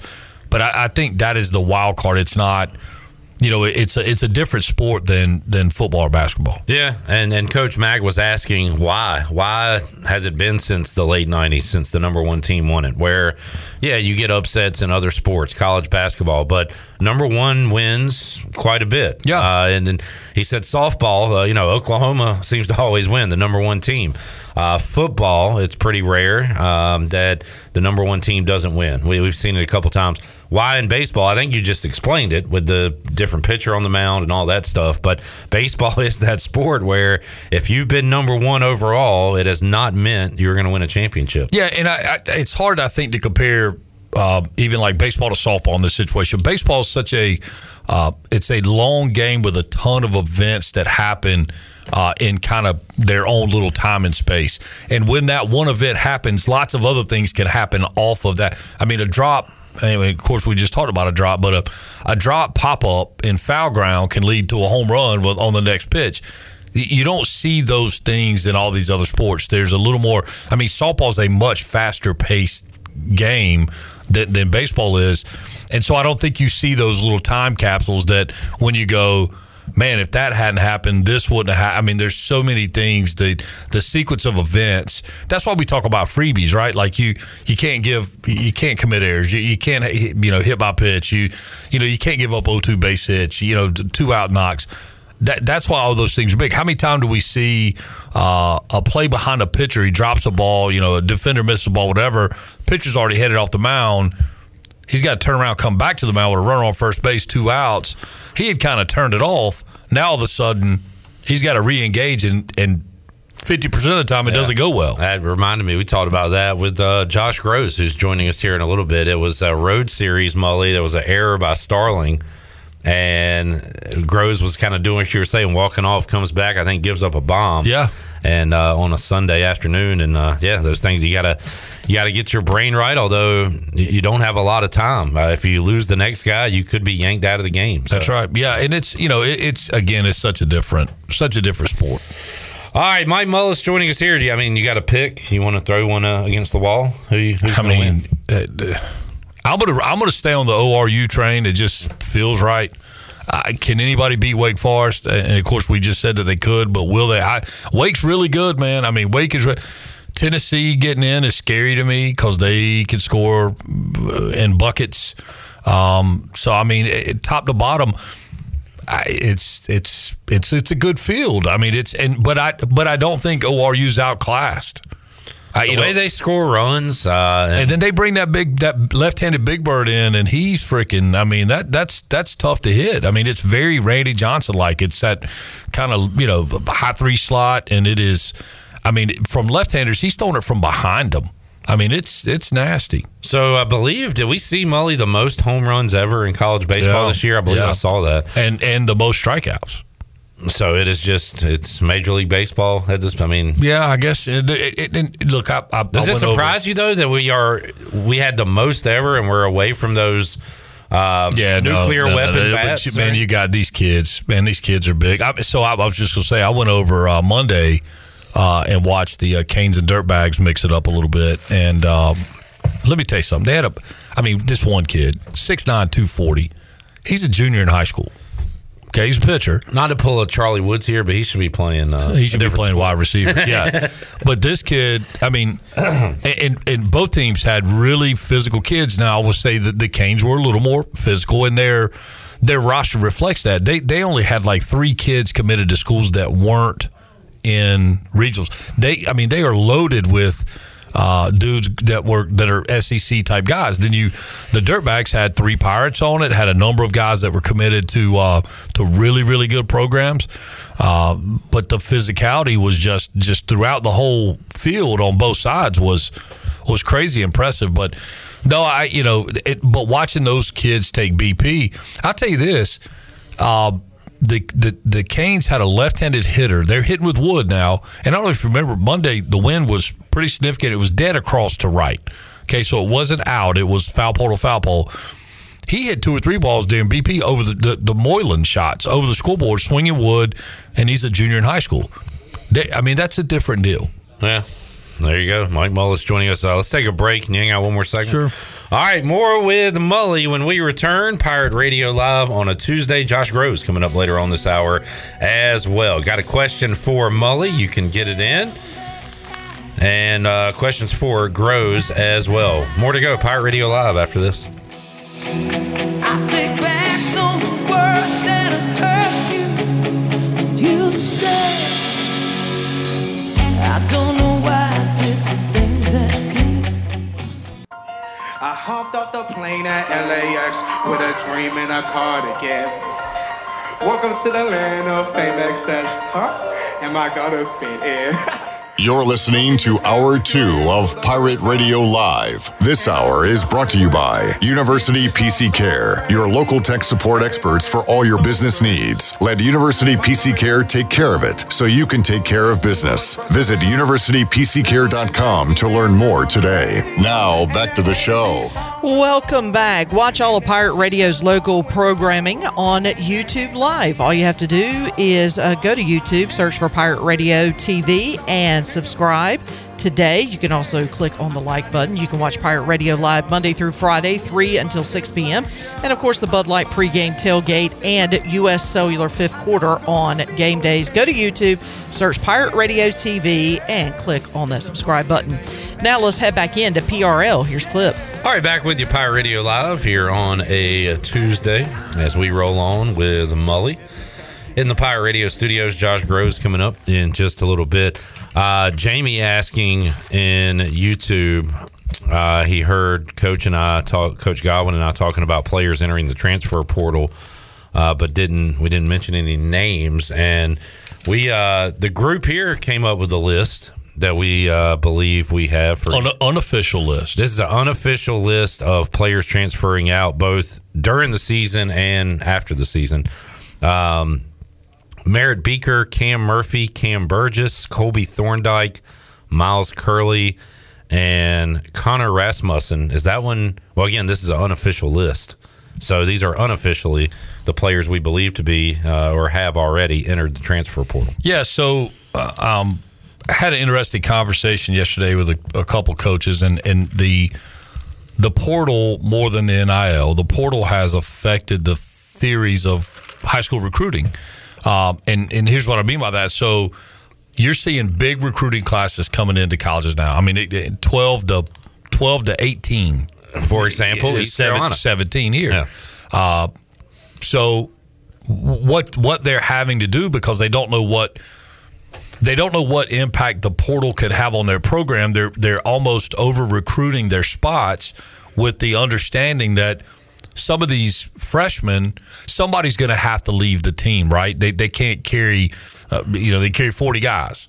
So they may start the fall with more than forty, but when it comes down to roster time, they, they've got what they've got at, at forty, and then I think the travel number is twenty-seven. So a lot of times the, the casualties in this are freshmen that maybe historically would have been able to maybe redshirt, if not stay in the program and have an opportunity to develop. Now what happens is you go out and you can out-recruit that need out of the portal. So it's, you know, all of that has had tremendous impact on recruiting philosophies. I, you know, a couple of weeks ago doing the, the high school state champion stuff, um, we we we there there were a couple players that I kind of liked them as guys that were developed when this is one A, two A, nobody local. And I was talking to their coach. I'm like, so this kid hasn't signed or hasn't. He's like, no, he's had some interest, but he's not, you know, and he was a kind of a tweener. I mean, it was a left-handed pitcher that had some projectability. And again, a guy that would have uh, maybe you take a, a Flyers chance on. And he actually hit a ball, hit a home run. So he swung the bat a little bit. Anyway, he's like, no, he's really not getting any love. And he's kind of frustrated. And, you know, and, and he, he is a high academic kid. He's really not considering the JUCO route. He's, you know, now he's kind of relegated himself to just going to school. That's a kid that that a, especially at a high academic school. And when I'm talking high academic, I'm talking, you know, even like the V M I's, Duke, uh, you know, and obviously some of your Ivy League schools, they would have taken a look at that kid possibly in, you know, in a previous time. And now, what is his fate? And now he's he's kind of saying, I want to go to school and maybe try to walk on, or maybe play club ball, or you know whatever. And, and JUCO route, maybe. I mean, it, well, uh, because of his academics, he's not, you know. So yeah, he's yeah, got other things. Yeah, to he, he's on. yeah, that's right. Okay. He knows that he's probably not going to play in the big leagues anyway. Right. He would like to play in college. He's capable of playing in college, in my opinion. Um, but he, that's you know, it wasn't the fit wasn't there for him. Mike Mullis joining us. Yeah, it's interesting. And and Coach Godwin talked yesterday. Mully, how many relationships all time have actually had a mutual split? I mean, is the answer zero? Has there ever been like a a guy that broke up with a girl or vice versa where they at the same time they said, we need a break. We need to split. I, I, I will tell you one that was fairly mutual that's kind of funny, and I cannot repeat the exact verbiage, and I will change the names to protect the innocent. Okay. But this person quite possibly could be listening. Um, he, he worked for me when I was a, a manager with a with another company, and um, anyway, he, his production wasn't very good, and and I said, "Come on, man! I had to take a had to take a, a ride to go." I said, "Come on, jump in the car with me. Let's you know." And he starts talking, and he goes, "Man, coach, I got this going on. I got this going on." I'm like, "Man, this is me you're talking to." What he goes, "Can I be honest?" I said, "Yeah." He said, "I effing hate this job." And I said, "Look, man, no big deal." So we mutually kind of okay, shook hands, right. And I said, "Hey, you know, ride it out, get your paperwork cleaned up, and then, you know, you can ride off into the sunset." So it does happen, but I think that is probably the more rare situation. I bring that up because, you know, Cliff yesterday says that some of these things are mutual when it comes to transfers, where it's a conversation like, if you want to play more, you might need to yeah, guys, go somewhere guy, else. Look, and, and I tell you, most of the time, if you talk to the guys that are in the dugout, they know why they're not playing. I mean, it, hey, man, I'm short here. I'm not quite getting it done here. Um, and and the, there is a certain amount of self-awareness that goes into this. And that transition year from, you know, you come in as a freshman, that transition year from it's cool to sign. I don't care where you sign. It's cool to sign. It's cool to get the hat, the T-shirt. The, that wears off pretty quickly when you realize, like, I got a job to do. Like, this is this is next level stuff, uh, and and that the people that make that hump have a fighting chance. They become a little more self aware. Guys like to do what they're good at, right? So if I, you got a great hitter, he wants to hit more. You got a guy who really likes to take ground balls, he wants to take more. You know, that's what he wants to do. You got to work on what you don't like to do. And that's a pretty mature position mm. for a uh, you know a seventeen, eighteen year old kid that realizes, you know, maybe this isn't what I thought it was. Yeah. So, I mean, we'll see what the roster looks like uh, this fall, I guess. And we've got decisions to make for a couple of Joshes, Josh Moylan, Josh Grosz, with the drafts coming up. And I, I appreciated Josh Moylan's honesty. He says if if the number's right and everything's right, his dream is to play pro baseball. He's going. Look, man. He it, said he he has totally not shot down right. the chance that he'd be back at E C U. So, listen, if if and I remember having this conversation with a young man that was drafted out of high school, and he was the E C U commit. His dream, like his absolute dream, was to play professional baseball. Well, you got the opportunity right in front of you. Okay, the money was decent, but and but the only way you're going to be a professional baseball player is to go play professional baseball. Like, you got what I'm saying? Like, you, you can't be a pro at East Carolina. It just or any other college, it just that just isn't it isn't the same deal. With and N I L now, you kind of well, no, no, no, but that's still the money. The money is the least part of learning how to be a professional player. Yeah. So it's one of those deals where, you know, if you've chased that that you know that carrot your whole life, and now it's attainable, and you get the opportunity to go do it, you know, it's something you got to wait, talk to your family, say a prayer about it, and you know, and and and and make it. You got to make it work out, whatever it is. And good luck to Josh. He's got a workout with the Tigers organization coming up on Wednesday, uh, so that'd be cool. And we'll uh, we'll see what Josh Grosz has planned for this summer. Mully, uh, two questions before we wrap it up. Give me a winner in L A this week at the U S Open. Not named Tony Finau. It won't be named Tony Finau. Too good of a field for my man. I mean, I, I look. I, I hope he's in the top five.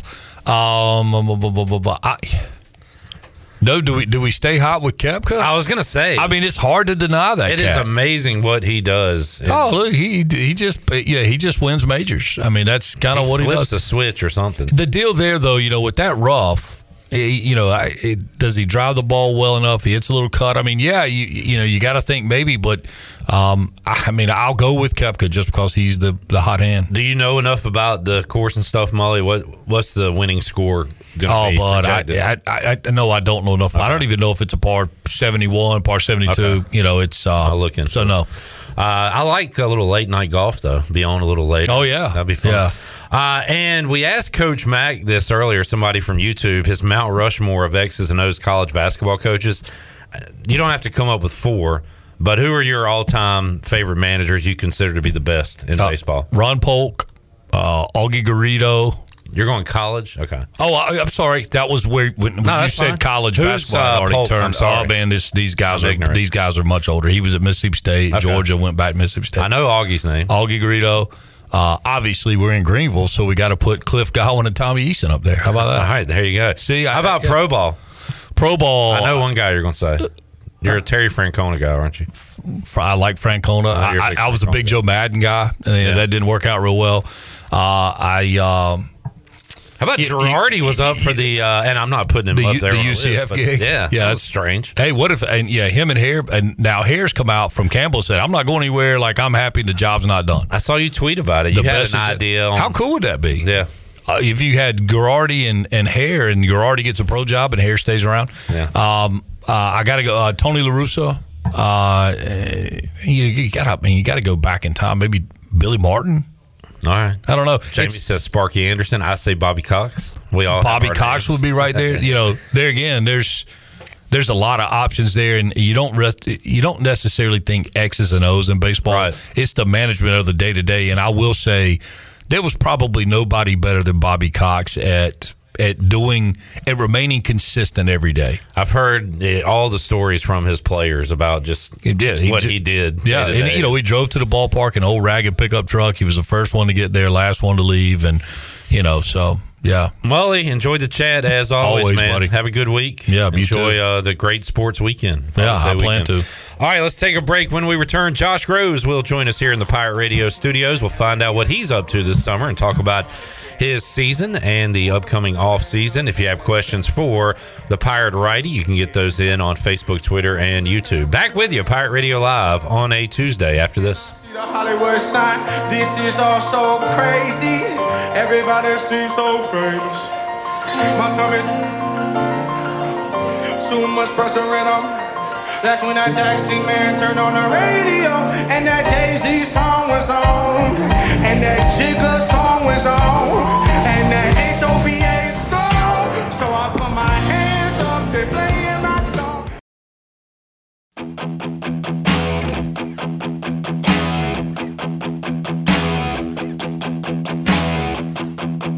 You're listening to Hour two of Pirate Radio Live. This hour is brought to you by University P C Care, your local tech support experts for all your business needs. Let University P C Care take care of it so you can take care of business. Visit university p c care dot com to learn more today. Now, back to the show.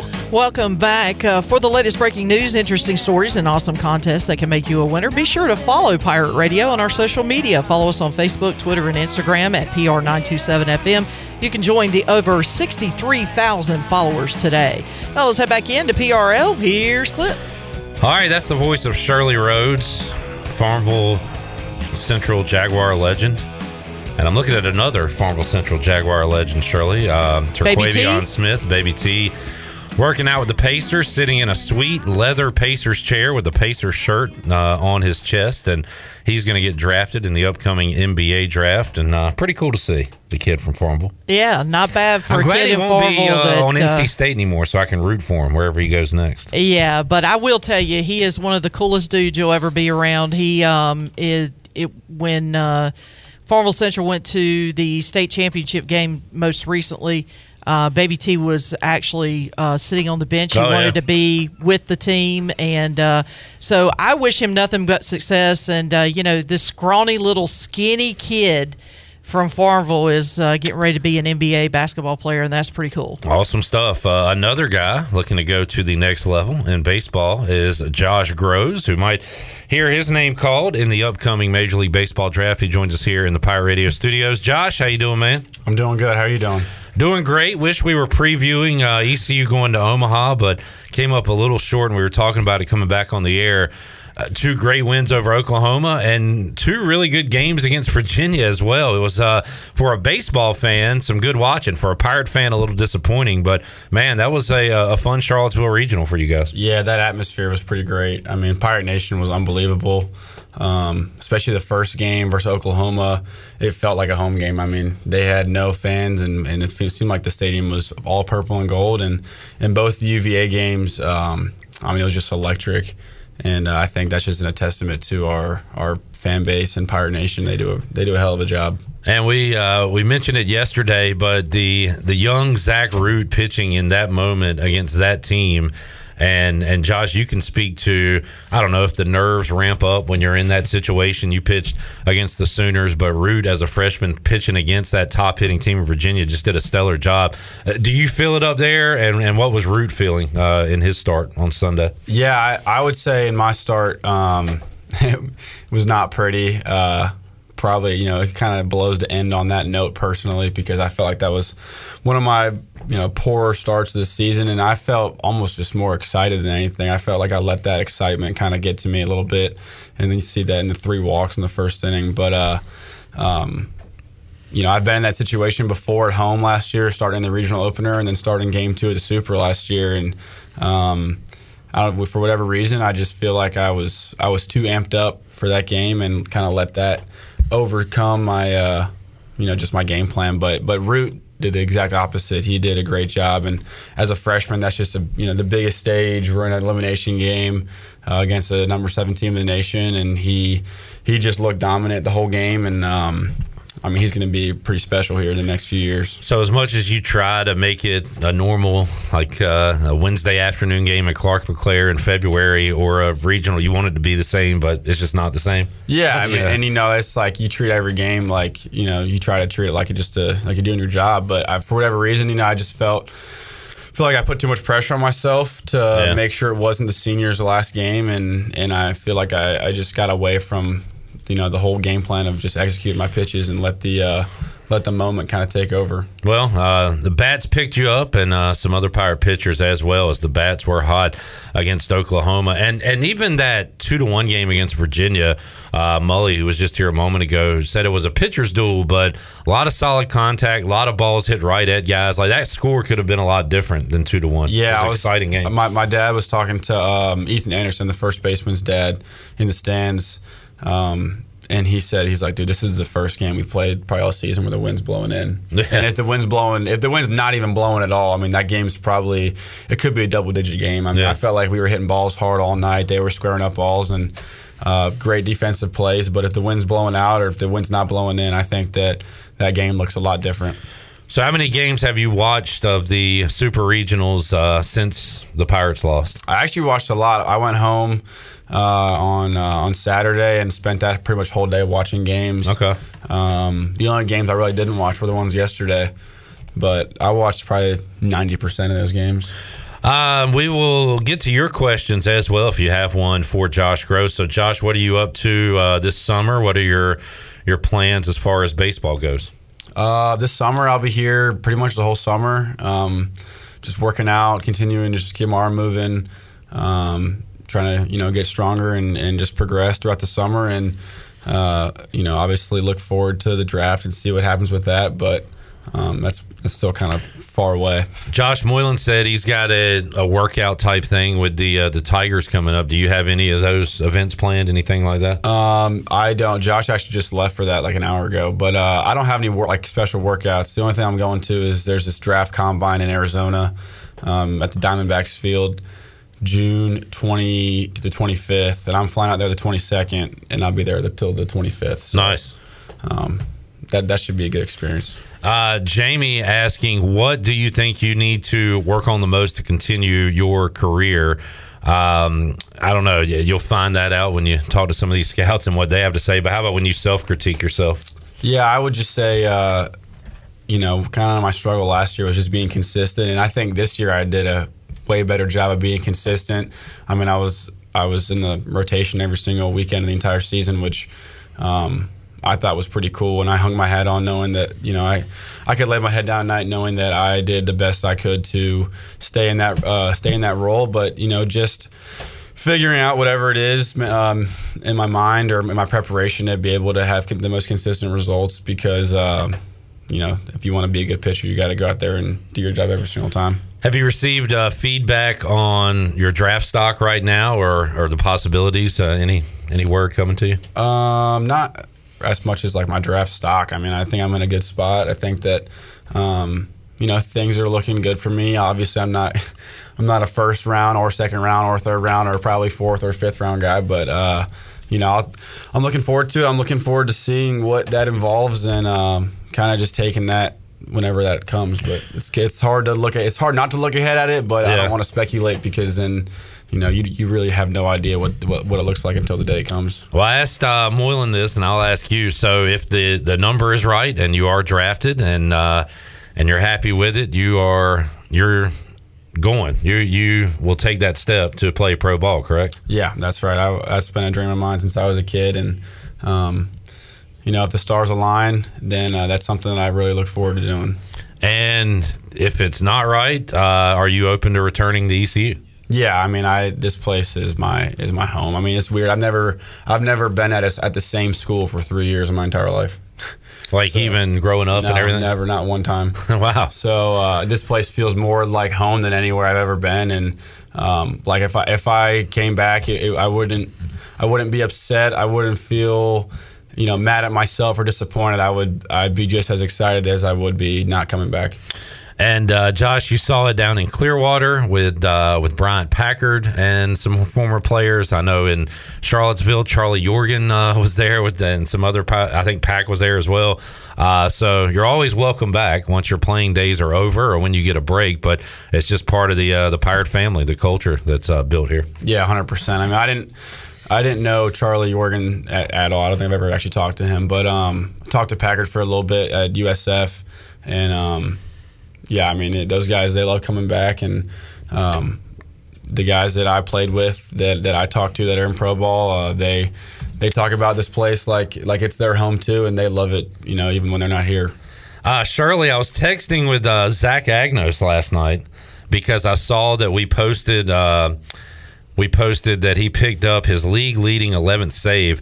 And Zach... He got back-to-back saves, actually, tenth and eleventh on Saturday and Sunday. So earlier in the year, Pirate Radio posted some Pirate in the Pros updates and did not post Zach's first save. And he that was, was my fault. He was mad about it. Oh, that sounds pretty much accurate. he yeah. was, he's a bit of a diva and was upset. And I said, Zach, look at all this publicity you're getting. Uh, so he enjoyed that, and I, I talked. We kind of talked about how we missed uh, talking to each other. And I said, "Grosz is." I said, "The guys aren't quite as entertaining as you were last year." I said, "Grosz is funny," and he said, "Yeah, Grosz has no filter." So uh, he, he he figured you would be a pretty good interview. But uh, man, we enjoyed talking to Zach last year, and Shirley, he's happy that he's finally getting some publicity from Pirate Radio. Yeah, I, I messed up on that first one, and, and Zach called us out on it, and I. I He actually texted you, I believe, yeah. and I told him, I told uh, Clip, I said, Clip, just just tell him that was my fault. It's on me. Since I blame him for my my addiction to Candy Crush for the second time, uh, Zach got me uh, playing Candy Crush again. So that was your payback, not giving him exposure? Uh, I like that. Yeah, sure. Yeah. Uh, right. I'll go with that. A little revenge there. Uh, but uh, now... That could be you next year, Josh, uh, in one of those minor league schedules. And we just got a ton of your former teammates and Pirates uh, playing in that schedule right now. Yeah, it's pretty cool to see uh, a lot of guys that I played with um, excel at the next level. It seems like everyone that's that's gone since I've been here has uh, done great things at the next level. So it's just it's cool to follow them. Josh Grosz joining us. Uh, the draft coming up. We looked at the date yesterday. Let me look that up again. Do you know it off the top of your head? Yeah, it's July ninth through the eleventh, I'm pretty sure. You are correct, sir. July ninth through the eleventh. And Cliff Godwin was on yesterday and had some gripes about when scholarships have to go out at that first of July, and then you don't know if your players are coming back or not. So I don't know. It's an inexact science. They used to have the draft during the Super Regionals, I believe, because I remember when Evan Krasinski got drafted right before he started against Texas Tech. So I don't know. As a player that potentially is going to be drafted, do you have a preference on when the draft is? Uh I always thought it was really cool watching on T V as a kid, watching those those guys in college that got drafted, and then, you know, they're playing in a playoff game, and it, and it says like under their, you know, average or their statistics, like, you know, so and so draft pick. I think that's kind of cool yeah. to be able to do that, but uh, I I don't know enough about the draft to know why they moved it, or, you know, like for for better or for worse. So, um, but growing up, I thought it was pretty cool that you could see that when kids were still playing. Yeah. And uh, I don't know, just to get to this point, Josh, where you are now draft eligible, I mean, have you kind of, I don't know, thought about it all? Like, this is, uh, you've kind of been building to this point for a long time now, right? Yeah. I mean, I've, like I said, I've, I've thought about this um, for a long time. And and it's kind of like when you're rec- getting recruited out of high school, like you hear whispers of like, you know, like you, you had the opportunity to play Division I baseball, and then you kind of push it off. Or like, yeah, that's like a pipe dream. And then it finally yeah. happens, and it's like, you know, this great, this great celebration, and you and you really soak it in, and then that that day is come and gone, and then it's time to focus on what's next. And so that's kind of how I feel like right now. It's kind of like, you know, it's a possibility, but no one has a crystal ball. So, um, you know, I don't want to be the guy that says, yeah, like I'm getting drafted, and then, you know, in a month I don't, and I, now, now I'm a liar, and I kind of look stupid. So, you know, you kind of just, yeah. you kind of take that with a grain of salt, and you uh, you do everything you can to put yourself in a good position. Um, but yeah, I mean, it's it's uh, it's definitely a fun thing to think about. Jamie asking, where are you going to be uh, during the draft? Going to be with friends, family, teammates? What's, I'll probably go back plans? home. Probably go back home. It's not that far. It's a two and a half hour drive back to Virginia Beach. So I'll go back home, hang out with my family, and um, kind of wait around. Do you have a lot of V A people uh, checking you out in Charlottesville? Friends and family there? The um, Anybody? Not really. I mean, because I, I only went to high school in Virginia for one year, and it was COVID. So um, the only people Jeez. that were in at U V A were not only the people that came. Um, or my grandparents, because uh, they, they live in Northern Virginia, um, and then my girlfriend and my brother and his girlfriend and my parents. That is all. That is weird. That because now in high in uh, college, guys go to two or three different schools with the transfer portal and everything, right. and grew up going to the same school in middle school and high school. Mm-hmm. You you took the opposite route of that. Yeah, that is pretty yeah. interesting. Josh Grosz joining us. You got a question for Josh? We got a few more minutes left to go here uh, before he gets out of here. So, as far as you, you mentioned that combine coming up, what are you doing day to day to kind of stay in shape, or, or are you resting? Like, what do you? Yeah, doing? So I took a week off whenever the season was ended. So from Monday of last week until yesterday, I uh, yesterday was the first day I had like worked out and thrown since the season was over. So my plan is just to work out four days a week, and our strength coach has come up with a great plan for all the summer ball guys, but guys that are staying here. So, um, you know, we still have access to the weight room and the facility. So um, just work out, play catch, and uh, stay in shape until until the combine, and then after that until the draft. So a lot of your uh, your E C U teammates are playing summer ball right now. Do you do you miss getting out there, miss being in the, the locker room and stuff like that, or are you, yeah. you kind of glad to be chilling? I miss summer ball. I think summer ball is like the most fun you could ever have playing baseball. I like all my great, well, not all of them, a lot of my best memories playing baseball or summer ball last year in Newport and before that in uh, in Bethesda, Maryland, where we sent a bunch of our guys. Um, but summer ball is just such a great time to like – be with a bunch of different people, share your own stories with guys that, you know, that have, that have done similar things to you, and kind of develop what you need to do on your own and kind of figure out what makes you tick without being under such a microscope, you know. And so I think guys come back from summer ball just completely different people in good ways, um, different, different players, you know. They kind of get a, a good sense of uh, how they tick and operate um, without, like I said, without having – a bunch of attention on them, so it's yeah. uh it's a really good developmental piece, but it's also just a great time to like relax. There, there's not a whole lot of stress, you know. You show up yeah. to the field, you play with thirty of your best friends, and then uh, you know, you go home and relax. So it's a it's a good time. I may have talked about it with you, or maybe it was another guy, but the host families and stuff like that. So where did you stay when you played summer ball? So my first year, I stayed at a uh, at a house um, with.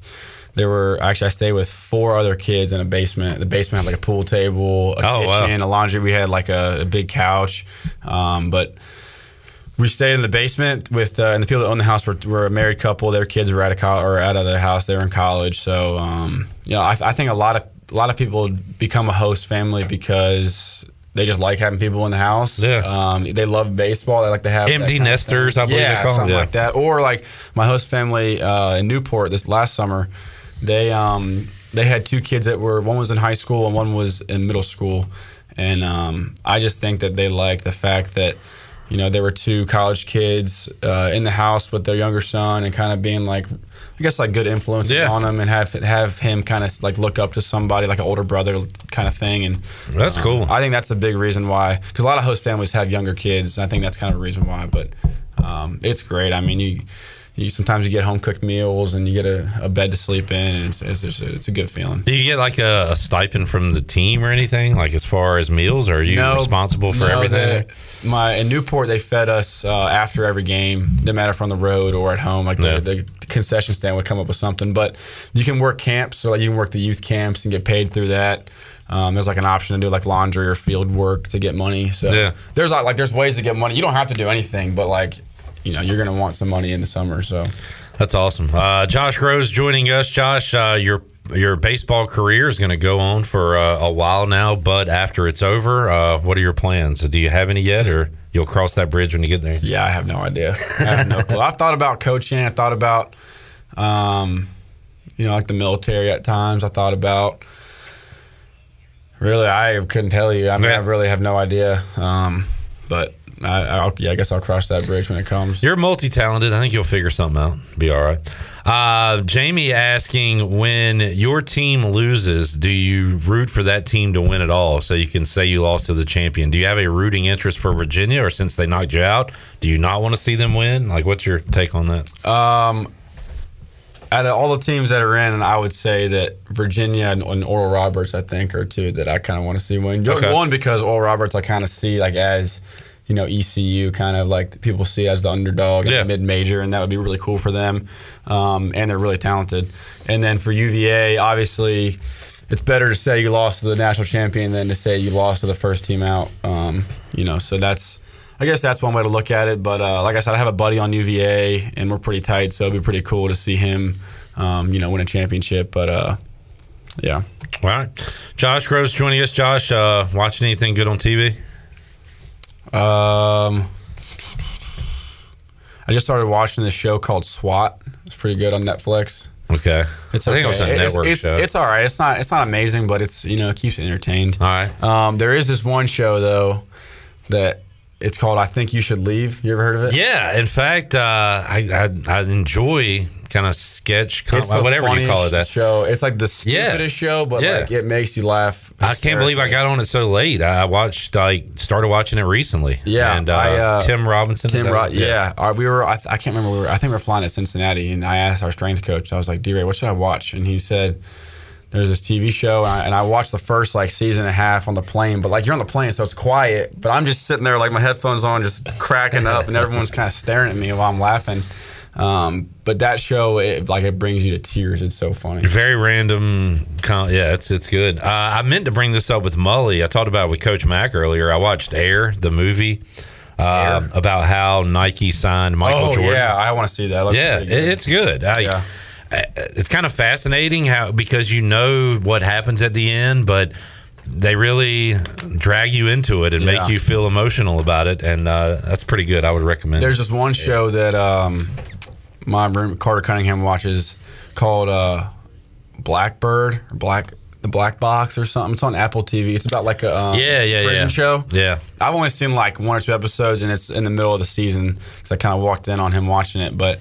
That show looks unbelievable. I've seen a couple episodes of that as well. I, I'm bad about like watching a couple and then moving on to the next one and never finishing things. There's yeah. too many options. They, uh, I'm waiting for the season six of uh, Yellowstone to get on Paramount or Peacock. They haven't added the sixth season yet on uh, to stream. Are you sure that hadn't happened recently? They might have. I don't know. I think know. it might Did have happened it? recently. Um, let's see. Yellowstone... Is it five or six? I thought it was six. Maybe it is five. I'm pretty sure that they might have added those recently. You'll have to uh, to look into that. Season five. Yeah. So this is the latest season, right? Uh, yeah. twenty twenty-three. I think those are up. I think that All happened right. recently. That fires me up. That's good. Yeah. So you can uh, check those out. Um, and one more thing I was going to... Oh, have you ever watched Black Mirror? No. On Netflix. What is that? It's um, it's really weird how technology's taken over the world. Oh, uh, I, my brother told me about this. It's uh, yeah. it's good though. They, they're they're not connecting, so you can dive in and watch any episode. But that uh, comes out season six or whatever on Thursday. So looking okay. forward to that. T V talk with Josh Grosz here in the Pirate Radio Studios. We talk about the T V every time I come on here. It's just something to like. We got a couple minutes yeah, left. You know, I want to know what you're watching, what's going on. All right, uh, well, Josh, man, it's been fun getting to know you, talking to you. I, I love your sense of humor. Um, you're the sandwich guy.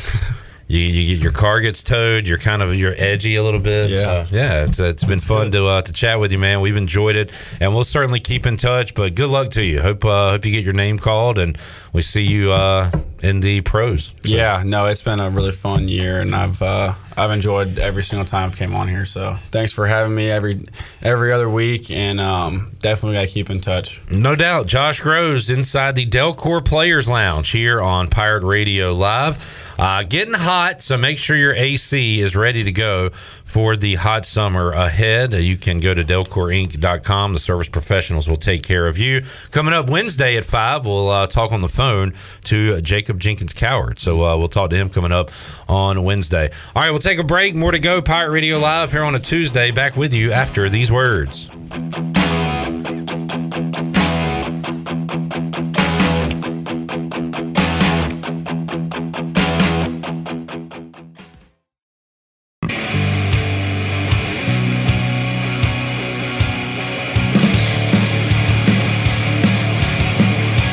You're listening to Hour three of Pirate Radio Live. This hour of P R L is brought to you by Bud Light, reminding Pirate fans to stay in the game and drink responsibly. Bud Light, the official beer of the E C U Pirates, and proudly distributed by Carolina Eagle Distributing since nineteen eighty-nine. Now, back to the show. Welcome back. Are you ready and pre-approved? If the home you want to purchase comes for sale today, Integrity Home Mortgage offers a wide variety of programs ranging from conventional, government and portfolio loans, plus construction and lot loans. The Integrity Home Mortgage team of Talbot Green, Braxton Green, and Joanne Weir offers over fifty years of experience and is committed to providing you with the superior customer service you deserve. Call them today at two five two, seven one four, two zero seven six. Integrity Home Mortgage, Pirates supporting Pirates. Now let's head back in to P R L. Here's Clip. All right, we are awaiting the arrival of Bryce Williams, who tells me he's catching every red light on the way here. But he will get here uh, safe and sound in just a moment. Uh, so we will chat with the former E C U tight end. Right now, we'll take a look at the Buccaneer Music Hall scoreboard presented by Da Buck. Da Buck. Thank you, Shirley. Uh, boy, the Braves blew one last night. They play the Tigers coming up again tonight at six forty. In Detroit. Uh, Orioles baseball right here on Pirate Radio as the O's take on the Blue Jays. That's a big A L East series coming up with uh, two teams well above five hundred, so that'll be some good baseball tonight at Camden Yards. You can hear it right here on Pirate Radio. Subway Series is on T B S tonight, Yankees at the Mets uh, in baseball action. Coming up tonight, Stanley Cup Final. Florida trying to stay alive. It's Vegas with a three one lead over the Panthers. They can clinch it tonight uh, on their home ice. And last night we saw the Denver Nuggets win the N B A championship, beating Miami four to one in that series. So that's what's going on. Buccaneer Music Hall scoreboard. We've got the U S Open uh, coming up this weekend in L A. So some late night golf and the College World Series coming up this weekend as well. Let's take a look ahead at that schedule for this Friday. You will have, let's see, as I look ahead, do they have the games yet? They do. two o'clock on E S P N on Friday, Oral Roberts and T C U. And then seven o'clock Friday night, Virginia and Florida. On Saturday, it'll be Stanford and Wake at two and Tennessee, L S U at seven o'clock. So that is the field. Those are the two brackets. One bracket has Oral Roberts, T C U, Virginia, Florida. Certainly looked at as the weaker of the two brackets, uh, Stanford, Wake, Tennessee, L S U in the other bracket in Omaha. And there is a look at your Buccaneer Music Hall scoreboard presented by Da Buck. Da Buck. Go check it out. Chandler, what's going on at Da Buck? Chandler, how's your uh, coaching role going right now at Pirate Radio? You got uh, Connor, I you got I Joey. I think I should be added to Coach Max uh, Mount Rushmore. uh, are they taking the coaching? Yeah, they're, and they're doing a great job. I feel like, uh, yeah, they, they, they are doing well. We'll get them on the air soon. I've got an idea, and Glenn's on board with it, but I haven't talked to the interns. I'd like to do like some uh, some intern trivia. Throw out some trivia questions and let those guys compete. Yeah, absolutely. All right, we got two thumbs up on that. So, what about if we threw them into the fire and made them play Name That Sound? Yeah, uh, perfect. Uh, we can do that on Thursdays, and... and Uh, we'll have trivia on other days. And for you longtime Pirate Radio fans, one of the first on-air segments for Chandler Honeycutt as an intern was a trivia show that you did on the sports bar, and my opponent was no other than Bo Batts. Bo Batts. Chandler don't know uh, his brain from a hole in the ground. Lord, the answer's Bill Russell. uh, yeah, we'll get a little trivia with the uh, with the guys. All right, Bryce is here. Jamie says, hide the superstitious beers. Shirley.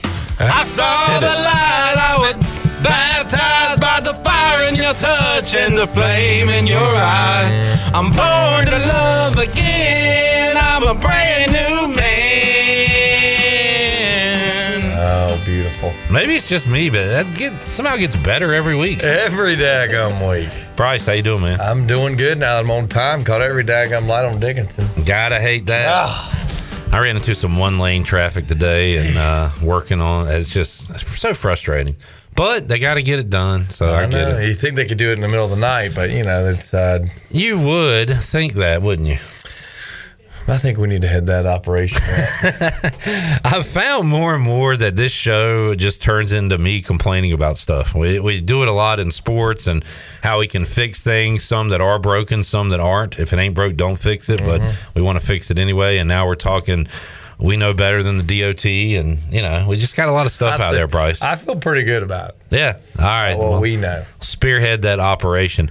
Bryce, uh, what's going on? You got... Um, Oh, you uh, following the Big Rock at all? Mm, yeah, following it. Um, so far, nobody has hit the five five hundred, thank goodness. So hopefully Jay's boat will uh, get it. So when's he out? Is he fished He's, yet? He fished um, yesterday, and he was actually in the chair, and uh, they released one. So he okay. caught one, but they had to release, you know, released it. So got release points. How many days, go over the rules again, how many days can you fish? Do you have to fish? I think, what is it, a six day, and you can fish five out of the six. Okay. I'm pretty sure. And the fish has to be um, at least four hundred pounds. So we've had like two two or three fish not make qualification, and pretty much once you do that, I think you're pretty much chances of winning are shot. Yeah. So the one like Jay's boat caught, they they knew it was not going to meet mm-hmm. the standards yeah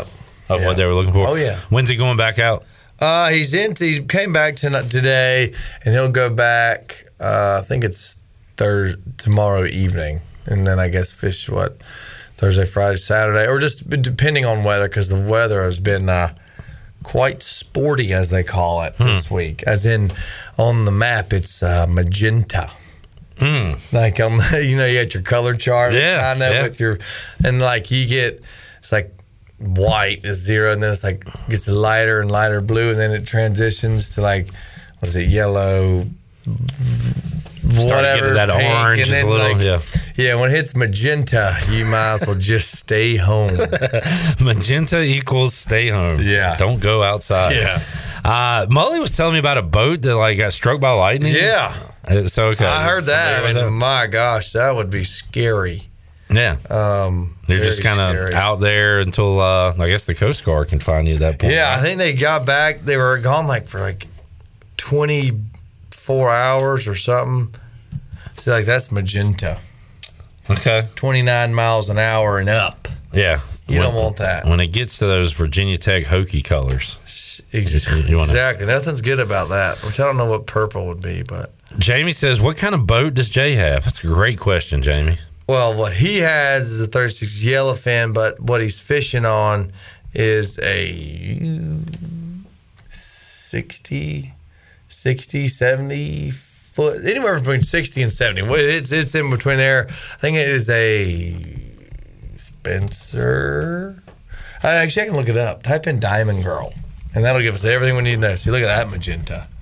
I mean, that's like magenta, like orange magenta. Just you don't want that. Diamond Girl charters. Yep. Click on it. Yeah, it should give us give you the, or I guess that Wikipedia. Should let you know what it is. Oh, they got their own Wikipedia? Is that a Wikipedia? Maybe not. No, a website. It's not. Um, you know what, Bryce? I've lost interest. Okay. No problem. It's uh, sport fish. It's like a sixty, seventy foot somewhere in between there. And Why uh, why aren't you out there? Um, well, you know, those conditions for me and my belly just... Eh, okay. Eh. Not your uh, your favorite kind of fishing? No, yeah. It's me and sporties just don't seem to uh, get along as far as uh, the nausea go. I like being on kind of a center console and uh, put a sea around, not really feel confined. Yeah. But, I mean, and there's no diesel fumes, you know, you kind of... do that. I mean, I puke and rally, but something. I mean, you've seen uh, Hogan's Goat a few times where you've had to puke and rally, right? Sure, but this is yeah, this is different. Yeah, this isn't as fun. All right, Bryce Williams joining us. Bryce, I saw another line come out uh, for E C U Michigan. Circa Sports put out a line, and uh, pretty similar to what we have seen previously. Thirty-six, uh, Michigan, a thirty-six point favorite for E C U. Uh, and Michigan in Ann Arbor. That game will be on Peacock. Uh, what are... Peacock? What is that? You don't know that? Wait, have we not talked about that? It's not going to be televised? It's streaming, buddy. What the heck? Yeah. How the heck am I supposed to watch that? I don't even know where I'm going to be. I mean, be... I was thinking about that, actually, if I'm going to be at... I was talking about somebody today, and I was like, well, where am I going to be? I don't know if I'll be at the beach, or I think my buddy Stewart's getting married that weekend. I'm gonna be somewhere, and I'm there's gotta be someone I ought to have. Stuart uh, Henson, mm-hmm. former Pirate, yep. getting married on opening day of college football. I believe, yeah, I think it is that weekend because it said, yeah, you know, because it's in uh, Columbia and um, the country. yeah, uh, Columbia, South Carolina. My okay. bad. And uh, he's like, yeah, I figured everybody could have that Monday off. I'm like, yeah, yeah. That is a good point. It is. And he's thoughtful. He's just a thoughtful guy, you know. But uh, I hope someone's able to stream it if it's that weekend. Yeah, if look, it's, it's only – it's one of the cheapest uh, of the streaming options. There probably is like a free Peacock trial or whatever. They're going to wish they had it on E S P N when the Pirates win. Mm, okay. All right. I like your confidence yeah, there. Yeah, you know. Uh, we actually have the first uh, few games. I don't know if we've gone over this while you were here, but – it'll be E C U and Michigan, Peacock at noon. We've got some other times and T Vs, uh, Bryce, for the first ones. So Marshall will be a four o'clock game in Greenville oh, okay. on E S P N U. That okay. one will be televised. Nice. And then we're back to streaming. App State, three thirty on the road, week three on the Plus. And then Gardner-Webb, six o'clock in Greenville on the Plus. So that's what we got so far. Mm. Also, a night game against S M U on E S P N. Oh, That'll be okay. a Thursday nighter. Oh, okay. Early in the season. Yep. So uh, that is all we have as far as networks and times so far. Cool. Yeah. Pretty cool. Bryce Williams signing up for Peacock. Never thought I'd see Peacock, the day. Never, no, never. Somebody else will that I'm hopefully around. So, what is uh, what's going on with the team right now, Bryce? What are your uh, summer memories as we sit here mid June? Man, mid June. Okay, so I guess they've are back or they've never left. Um, I guess they'll be starting summer school now, right? Or did yeah. you always have summer school? Mm-hmm. It was so fun. Summers in Greenville. Yeah, it was my friend uh, Mister Wheeler today. I helped him, who was uh, was a college professor at E C U, construction management, and that's who I was chatting with today.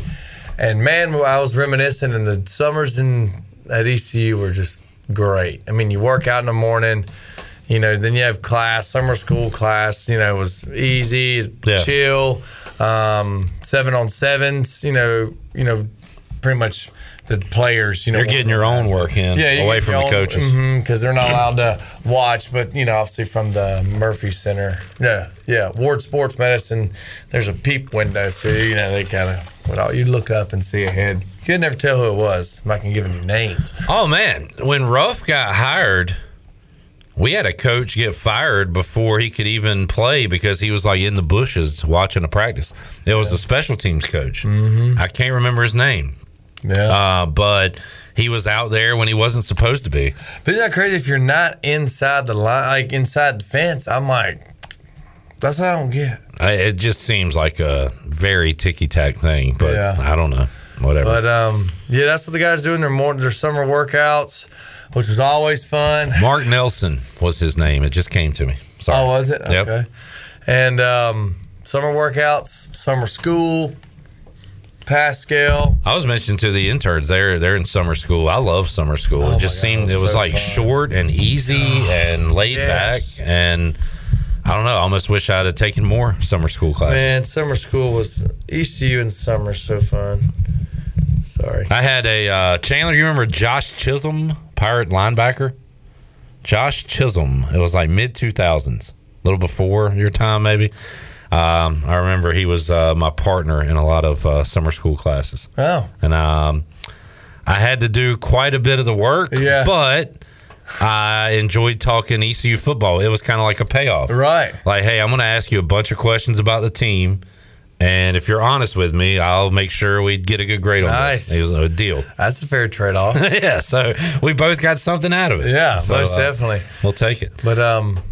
Man, I could just sit here and ponder, honestly, the whole fresh show about E C U in the summer and football. But um, that's what they're doing right now, workouts and summer uh, skelly. So when you were doing seven-on-sevens and stuff like that, did Shane throw the ball, or did he always throw it to Hardy there too? No, he threw me the ball. You got the ball in the summer? Uh, so I got the ball in the summer. not, not as much as, you know, I probably should have gotten Shane, but, you know, it's cool. Yeah. We still love each other. You would think uh, that he would divvy up some of those exactly. record-breaking catches. Like, Hardy didn't have to have them all. I know. Come on. I mean, because how much did Hardy beat the record by? Well, he beat it, and then Zay beat his Zay record. Zay beat his. Let's see. Most catches, college football, history. You know, it's like at least throw me like an extra five, six, ten, maybe ten. Zay Jones, number one, with three ninety-nine. Yeah, look Justin at that. Hardy, number I mean, two, on, three eighty-seven. Shane, you could have gave me like twenty. Yeah. Yeah, like twenty. I would have been, that'd been great. Yeah, because he beat the record by thirty-eight. Right, so give you, me twenty, yeah. And then you still have eighteen to go. And what did he do? His last pass in college. Tried to throw it, tried to force it to Hardy. Gosh, I tell you. I bet you were wide open. I probably was. Were you in on that play? I can't. The interception against Florida? Been. Chandler, was I in on that play? uh, Chandler says yeah. Yeah. Standing in the end zone all alone, and he's throwing it to Hardy. Oh, yeah, Tommy Shuler. I played with him. Tommy Shuler. Yeah. So Bryce Williams played. Hey, here's your problem, Bryce. And he was. Never mind. No, that's not who I You played with three guys that are on the top seven all-time receivings list. No wonder you didn't have more catches. Gee whiz. And it's not your fault. Was Corey Davis... He went to the Titans. Like? What does he look like? Was he my roommate at the Titans? I mean, at the Combine? What if that's the case? I swear that might have been him. Is that the guy? No. No, never mind. I always forget who I roomed with. Was it a receiver? At the Combine. Yeah. yeah. He went to Ole Miss, I think. That would have been fun. Oh, no. I, I think you've told me about this guy that snored real bad? Snored. Yeah. Okay. That wasn't Corey Davis. Corey Davis, uh, yeah, Western Michigan. Oh, yeah. He was, yeah. Well, he was a year younger. Um, but some good names on that list. Mm-hmm. That is cool, though. Headlined by Zay Jones and Justin Hardy. Yeah. Uh, all-time receivers. I wonder if there's any guys, if there's any active players up here. I don't see any twenty twenty-threes or twos. Uh, yeah. Anybody in danger? There's a twenty twenty-two, uh, the Franklin from U T S A, but he's probably gone now. So, how far do they? Why, is it necessary to go all the way to like fifty plus hundred? Sure, why not? How many catches do you have? You might be on this list. You didn't uh, get to two hundred. No, never got to two hundred. I don't even know what I had. Uh, DeAndre Hopkins tied for two hundred fiftieth all time. That's how nice. Far the list goes down. Jeez. DeAndre Hopkins uh, talking to teams. How about, Bryce, the, the way running backs are these days? You've got uh, one of the best in the game, Dalvin Cook, without a team. Uh, the how? Vikings released him.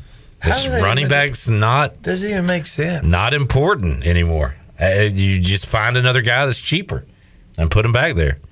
Wow. Yeah, I mean, that's... That uh, makes no sense. Dalvin Cook is available for anybody that wants his services right now. Wow. Uh, Ezekiel Elliott, too, and we kind of understand that one. He is... Uh, is that a head case? He's not... Or not? No, it's just no. a mileage issue. Mileage? Yeah. Mileage, yeah. Yeah, just he's been around. He's carried the ball a lot, and he's not old in the sense of life, but he right. is in the sense of football players. Yeah, you know? Running back. I mean, he's... Because he was my graduating class, and that'd be eight years. Yeah. Let's see how many... Going uh, on eight. Let's see how many carries he has in his career. Um, and they've got Tony Pollard, who they're ready to give the keys to there. Uh, he has rushed the ball over almost nineteen hundred times Jeez. in his career. So uh, My God. a lot of mileage there, played in one hundred three career games, and he is available for uh, anyone who wants his services. Man. All right, let's uh, take a break. We'll come back more with Bryce Williams. If you got a question on uh, Pirate football, outdoors, anything in between, you can get those in. We listen to uh, the stylings of the Foo Fighters as we take this time out. We'll make you a winner when we return on Pirate Radio Live after this.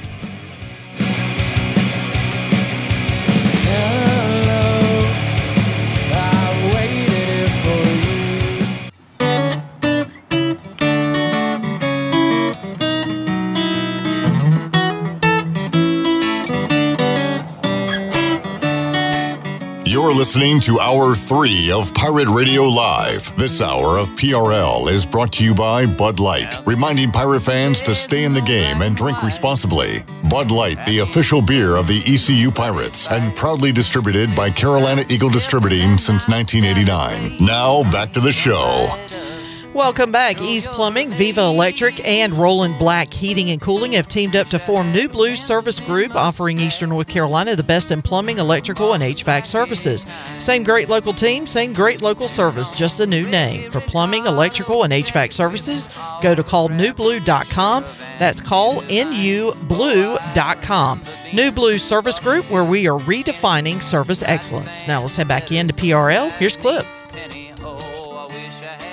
Welcome back to Pirate. Bryce is a vindictive guy. If you, uh, but you crossed me. You crossed Bryce. All right. Um, we were talking about your uh, summer days that you were reminiscing on, and Eric mm-hmm. said, did Bryce ever wander over to Pantana Bob's for penny draft night? Did they have penny draft night when I was? I don't know if they had it when I was in school. What was your uh, summer spots?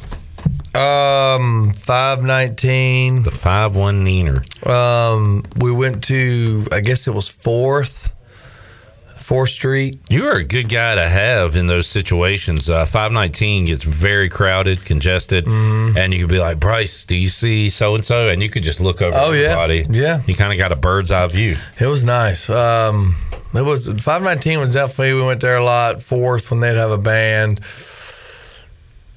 Oh, well, we did have, like, I'm thinking back to, not that I was been that long ago, but it's going on ten year, um, right? Yeah, no. Anyways, um, and it was like Uptown, and there was like One Republic, not One Republic, Rum Republic, kind of that general area. All right, there yeah. you go. It was, uh, it was a good time. Some old uh, memories with Bryce Williams, who joins us here inside the Pirate Radio Studios. Uh, Bryce, sports world, do you know who the N B A champions are this year? I do. The only reason I know this is from just working out in the mornings and I see it on T V is the Nuggets. The Denver Nuggets, for the first time ever, have won the N B A wow. championship. Yeah. And uh, wow. you, you remember Joker? We were watching him like two yeah. or three years ago, and you were like, hey, who's this guy? Who's yeah. this? This he, guy's good. How do you say his last name? Jokic. Jokic. Jokic. So J is a Y, and where's he from? He is from Serbia. Serbia. Serbia. I get so the thumbs up. J is a Y. Mm-hmm. In Serbia. Gosh, that's confusing. I think you can figure it out pretty easily. I think you got it right now. Jokic. Jokic. I mean, I know it now, but I would have never guessed that would have been a Y. The Joker. And uh, the influx of international basketball stars, we've talked about that quite a bit. We talked about it with Coach Mack. Football has not quite made that crossover. Yeah. And I don't know if they're pushing it. As a fan, I don't like the international games, especially Agreed. if it conflicts with my team getting a home game. I think it's bogus that yeah. we're getting less home games than our rival, and we're playing the same schedule and that yeah. stuff. Um, but they pack those events out. Yeah, I don't know if it'll lead to any Germans or British guys coming up wanting to play American football. I don't even know if that's the point. The point is yeah. money at the end of the day. Right. But um, – you see it in baseball a lot with uh, with international players, and you just don't see it with football. Yeah. Football is kind of our thing. Which is, I'm perfectly fine yeah. with that. I want it to stay that way, ideally. Just me. Why is that? Just me. We came up with it. who's who's we? Who invented football? Didn't Americans? No, I'm saying like who? Like oh. Abner Doubleday gets credit for baseball. James Naismith gets credit for basketball. Who gets the credit? Who created American football? Who you got? Connor's got somebody? Uh, Jim, uh... Jim Thorpe? Is that what you were about to say? You don't know what you're talking about. Uh, I wonder if I can Google that, Bryce. I'm sure. Who or gets credit a, for football? Who created American football? The father of American football, Walter Camp. He created it? Um, I don't know if he created it, did he? Yeah, I'll have to uh, to Google that up. The father of American football is Walter Camp. Now, I don't know if that means he just... Uh, early football was a hodgepodge of soccer and rugby rules. Jeez. And I'm not reading all this. It's a lot of words. Walter Camp is credited with altering the rules of rugby to create the game of modern North American football we are familiar with today. Huh. The the line of scrimmage, use of downs, point system, number of plays, uh, the creation of the quarterback position, all stemmed from Walter Camp's influence. Wow. There you go. Hmm. Learning something new every day. eighteen seventy-seven. That's right. And we got a picture there of Walter Camp, a strapping fellow. Looks like Jacob Jenkins Coward with the mustache. It's just a dude with a cool stash. Yeah. Look at the background. It's trees. Fence posts. Where's all the buildings? Where's the uh, convenience store? Why doesn't it have a number? Yeah. Uh, Walter Camp was a captain at Yale, Bryce. Wow. So, uh, so there you go. If you could change football, how would you change it for the better? Ugh. What would you like to see more of, less of? Have we asked you about the rule about so now uh, you're not gonna the clock's not gonna stop after a first down? Oh, you hear about, really? Yeah. Dang. Yeah. That's gonna make some altering to see like some like huge like effects of kind of your two-minute offense, and maybe you like, are a little more reluctant to call a timeout early. Yeah, you know, if you need it later on a, on a drive. Dang. Yeah. What do you think about that? I don't see where it's necessary. I mean, it's going to make the games a lot more, even more. Um, what's the more rushed? I don't. That's not the word I want to use. But I mean, you know, when you're making a two-minute oh and you get a first down, you get the clock, so you're going to regroup.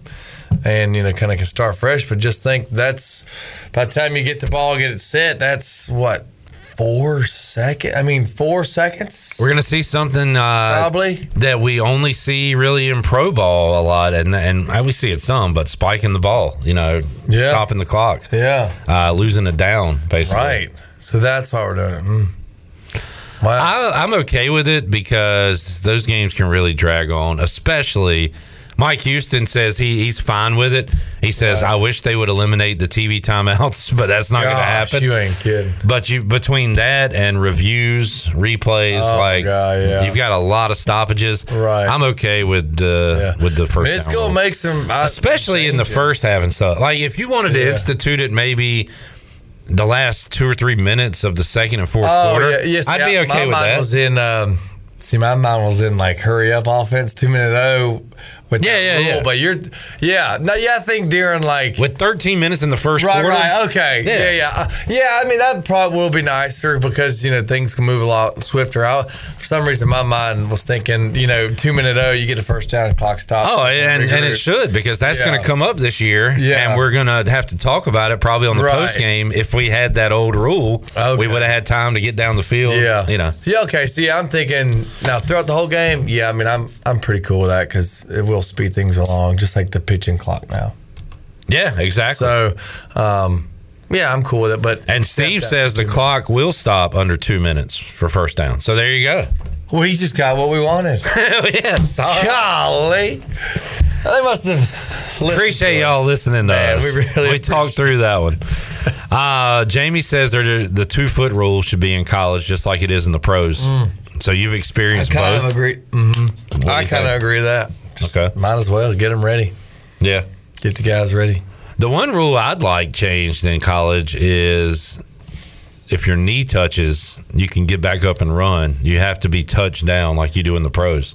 I know. Why Why, why don't we just implement these things from the pros into the collegiate? I guess this uh, safety issue or whatever. I don't know. But, like, I hate when a guy catches a screen pass and his right, knee hits the ground and the play's over. Down. Like, come on. Let the guy run. Let him get tackled. Right. Like Walter Camp wanted the game to be played. Exactly. Walter Camp didn't have this rule. No. They done put their finger in the ingredients for no reason. I didn't know That's where it. you were going with that. I didn't, I didn't know. know where that finger was going. I'm glad it ended up there and not somewhere else. All right. Um, Should we write a, start a, uh, what's it called? Um, when you, a petition to, to change these? Convert uh, N F L rules. Yeah, we'll see if we can get some backing. You've got, you know, people in the world. I could probably text somebody. We can get Jeff Fisher on it. I think he. I would think he could be with it. Who's a big name uh, you could get behind this thing? Um, a coach wise, probably that. Um, you got any players? Ah, uh, I can text golf. Jeff Jared, Jared Goff. Goff. Yeah, let's get Jared um, Goff on the knee down committee. Yeah, we're starting here. Knee down petition. Knee down. And two feet rule. Well, I'd rather do, would you rather have knee down or two feet? I'm going knee down, change the knee down rule. I am as well. I think that one is... Uh, keeps things more exciting. Yeah. I, I just, I, I, I'm not a fan of the play being dead when a guy could just fall down. Yeah, it's like his fault, you know, the turf. Exactly. Could turf monster could gets the best of us. Out there. Yeah. Then we'll work on the two feet rule and then uh, whatever else we got. All right, let's uh, let's open up the booty bag, Shirley, and make somebody a winner here on this Tuesday. Booty, booty, booty, booty, booty everywhere. Booty, booty, booty, booty, booty everywhere. All right, what are we giving away on this Tuesday, Shirley? How about a shrimp taco lunch courtesy of Chico's? That sounds awesome. What caller are you looking for? Uh, let's go with caller six today. Caller six, three one seven, one two five zero. You can be a winner. We'll go Pirate Radio Outdoors and have more with Bryce Williams when we return after this.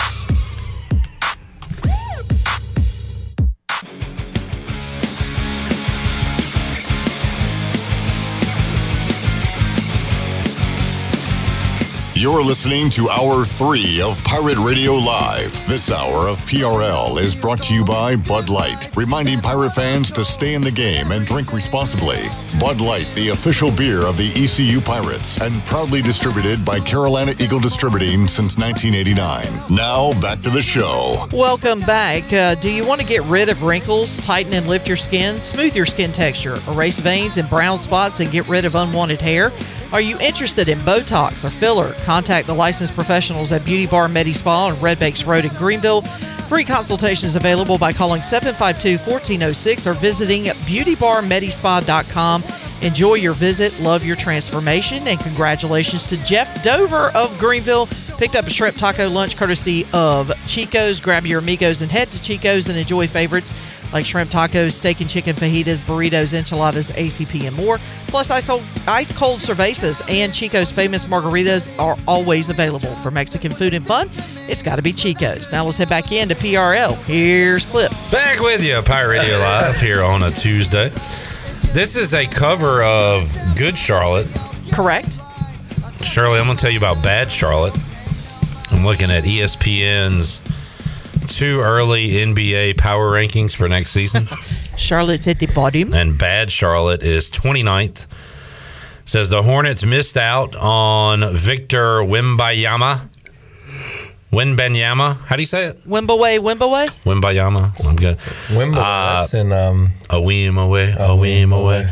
Uh, they should be able to add a potential future star in Brandon Miller or Scoot Henderson, with guard LaMelo Ball expected to be healthy and Steve Clifford running the show. The Hornets appear to finally have the players in place to push out of the East basement. Well, all right. We can mm. get out of the basement. But what a mess that awful franchise is. So there's your Bad Charlotte update. Bryce, uh, E C U, a thirty-six point dog to Michigan. Mm. By the way, if you're scoring at home, eighty-one days away from kicking off. Jeez. eighty-one. eighty-one. Next time we see you, we'll be in the seventies. seventies. After that, the sixties. I mean, you know how math good. works. Exactly. You know how Tomorrow numbers work. It's going to be eighty, and that was number eighty. That's right. I didn't know that. Big Bryce Williams Day tomorrow. Graphics department, get something ready. What are you looking at? Oh, that's uh, Davon. Yeah. Oh, I didn't even see the name, and I knew it, see? Yeah, that was my senior year. So this was... Um, oh, there I am right there. They lose tight end Williams. So you... Uh, But go from replacing a pair of one thousand yard receivers to having their top guy back and quarterback Summers moves to tight end. What year was it? Yeah. So this was, yeah, the year you were gone. Wow. What sixteen. Is this, all college stuff? What are, they, are you not college? Familiar with Phil Steele? Uh, he writes the Bible on college football. Every team, Bryce. Every team in the country. He types all this. He's got a page on every team. We got to get him on what? the show here soon. It's uh, it's unbelievable. This we is know, great like to have. Like local guy? Here, get on the mic. No, this is a national guy. Oh, he's a national guy. This is Phil Steele, Bryce. Phil that Steele. Is, that is very impressive. Um, wow. He is the guru for college football and wow. uh, puts out this magazine every year. Awesome to have Man. a day of the beach in That's the boat. A shame.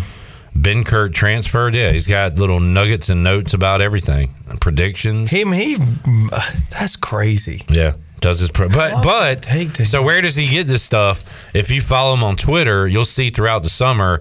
Thanks to, and he already sent out one about E C U, thanks to Mike Houston. We chatted on the phone for over an hour today. So he talks to all these coaches, God, and he's got his notes from the previous year. Wow. And puts together all this stuff. Now, why do I have this open now? Pirates thirty-six point dogs to Michigan. I wanted to know the biggest underdog game Bryce was in while he was at E C U. Yeah. Quickly off the top of your head, you said Florida. Um... But Bryce, so I'm going to go back to twenty twelve, even though you didn't play a lot that year, because that was the biggest underdog number I could find for E C U while you were here. Mm. And that was the passing of the torch from Rio Johnson to Shane Carden. South Carolina. The game in Columbia. Right. Pirates were twenty-one point dogs that day and lost forty-eight to ten. God. But we found our record-breaking quarterback that day. Mm, my old pen. So not all was lost. Um, looking at other games from that year, you were fourteen point dogs at North Carolina. Lost that one twenty-seven to six. Uh, eleven point dogs to U C F. Lost that one forty to twenty. And that was all for double-digit dogs that year. Mm. All right, so season ended as a six-point favorite against Marshall, and you beat them by six in double overtime. And a crazy. Oh, in that twelve, yeah, I was a wild one. Yeah, that was at home. Yep, sure yep. did. All right, so other than that, the closest one was that Florida game that you mentioned, Bryce. Pirates were twenty point dogs. Dang. In that game, and you lost by seven with Blake Kemp ball slipping out of his hands. Zay Jones is open. Probably would have scored a touchdown. Bryce Williams was a possessed man on that final drive, catch after catch. You can see his oxygen leaving his body. He was tired. He was sweating. Frustrating loss. twenty-point dogs in that game in the swamp, and you gave them everything they could handle. Just about beat them. Man, I could have held. Good time. Other double-digit dogs, Bryce, at North Carolina in twenty thirteen. Oh. And you guys smoked them. Smoked them. You score in that one? Pipe. You score? No, I ended up catching a deflection and getting tackled on like the one yard line. I came so close to scoring against Carolina both years back to back. Oh yeah. One because which was funny. The one at Carolina, I kind of took my route too deep or shallow or something, but that was when it went off uh, Lance Ray and it popped up in the net. I had a picture of it and I caught it, and I remember like looking here, and if I would have been, which I never extended them all ever, um, I could have just been like and been like this, yeah. and it would have been a touchdown. I'm like, oh my god! So I never got to score against Carolina, which was kind of a bummer. But my one at Greenville when we put seventy on them. I mean, I, I think I got, I want to say I got tackled like on the five. I caught a slant or a pop pass and made a dude mad. And, well, there was uh, one where you lined up at tackle and I don't, you weren't, you had yeah. an open field. It would have been tough yeah. to score. Maybe on it was it. that play. I, I think know. there were others too, though, where yeah. you caught it down the middle of the field. Man, that would have been cool to score against Carolina. All right, so how about the only other game? So y'all were uh, seven-point dogs to Virginia Tech in thirteen. Uh, lost that game by five, fifteen to ten. Uh, and you were three-point dogs at Marshall at the end of the year. And we've talked about that game. That one didn't go well. Uh, and twenty fourteen, God, another frustrating game. fifteen-point dogs on the road at South Carolina. You lose at thirty-three to twenty-three. Mm. You're right there in that one. That was the one where Mike Davis ran the ball the entire fourth quarter, pretty much, on a drive. Oh, right. Yeah, we were missing a key player that game. That oh. stung. God. Swamp that, Monster? That would have been, the, I know for a fact, that would have been... Mm. What, if Terry would have played, y'all would have won? I oh most definitely. We were we were missing our starting tackle. Yeah. Agreed or not, Chandler. Chandler. Would the Pirates have won that game? With the Swamp Monster? Absolutely. Was that the, one where you had a bunch of turnovers too, or was that no, that was later. That was that Scotty Mudge. That was yeah, yeah. You had like four turnovers inside the twenty-yard line. That was a different that was game. That was sixteen. That was the year after you were gone. Okay. Yeah. But I remember watching that South Carolina game back in twenty fourteen and how competitive we were. Like Marquise Grayson had a touchdown run. Uh, Cam Worthy had a touchdown Cam. in the end zone. I was like, dude, we're like coming down to oh, Williams-Brice and game. playing some football. God. And then Mike Davis came out of nowhere and said, hey, let me just run the ball for twelve minutes. In the next oh. game, Bryce, you were nine-point dogs, and you beat Virginia Tech on the road. Caught a touchdown in that one. Man, that was fun. And you weren't on the field for the extra point because you were celebrating. Exactly. So that was all game plan. That was meant to be. And the extra point was good. And so, it was good. All good. Uh, let's see. You guys were favorites the rest of that year. The rest of that year, y'all were favored by forty in a game. We were favored who against who? S M U.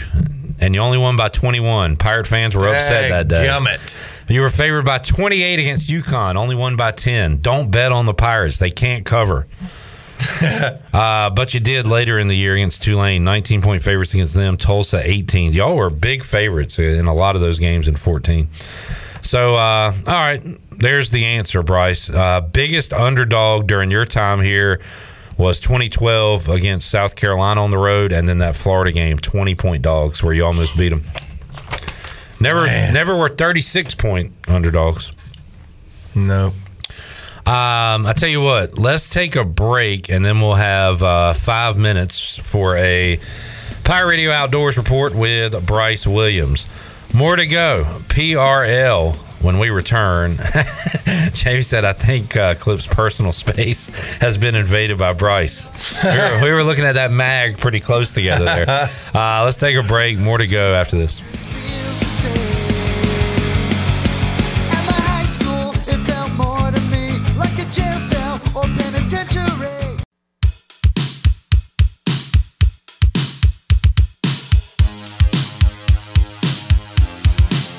You're listening to Hour three of Pirate Radio Live. This hour of P R L is brought to you by Bud Light, reminding pirate fans to stay in the game and drink responsibly.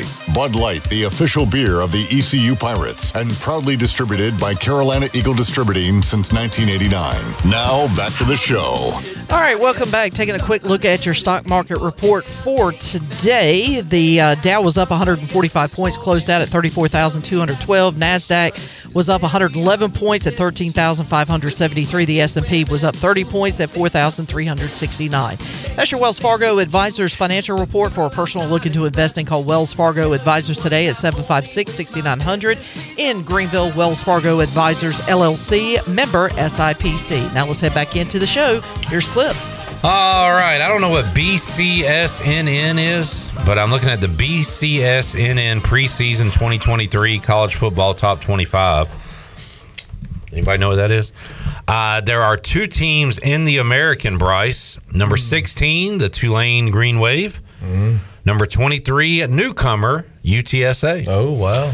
From San Antone. San Antone. So uh, they'll be, and that is, again, not an official A P or coaches poll or anything like that, but uh, you're probably going to see those teams in or near the top twenty-five. All right, let's go Pirate Radio Outdoors. The final few minutes here on Pirate Radio Live. Bryce, uh, what you been up to this week? Well, we kind of covered it in the beginning of the show, but not too much. Just was more of a, uh, we went to the beach, but uh, it was more so of a boating um, weekend. So a lot of boating, sandbarring, and of course on, yeah, Saturday, you know, the women's tournament, um, you know, for the big, right, the K W L something. Um, we beached up right on the waterfront, watched the boats come in, so it was cool to see all the sporties. um, come in, and the ones that, you know, obviously caught and released fish, you know, had their flags up.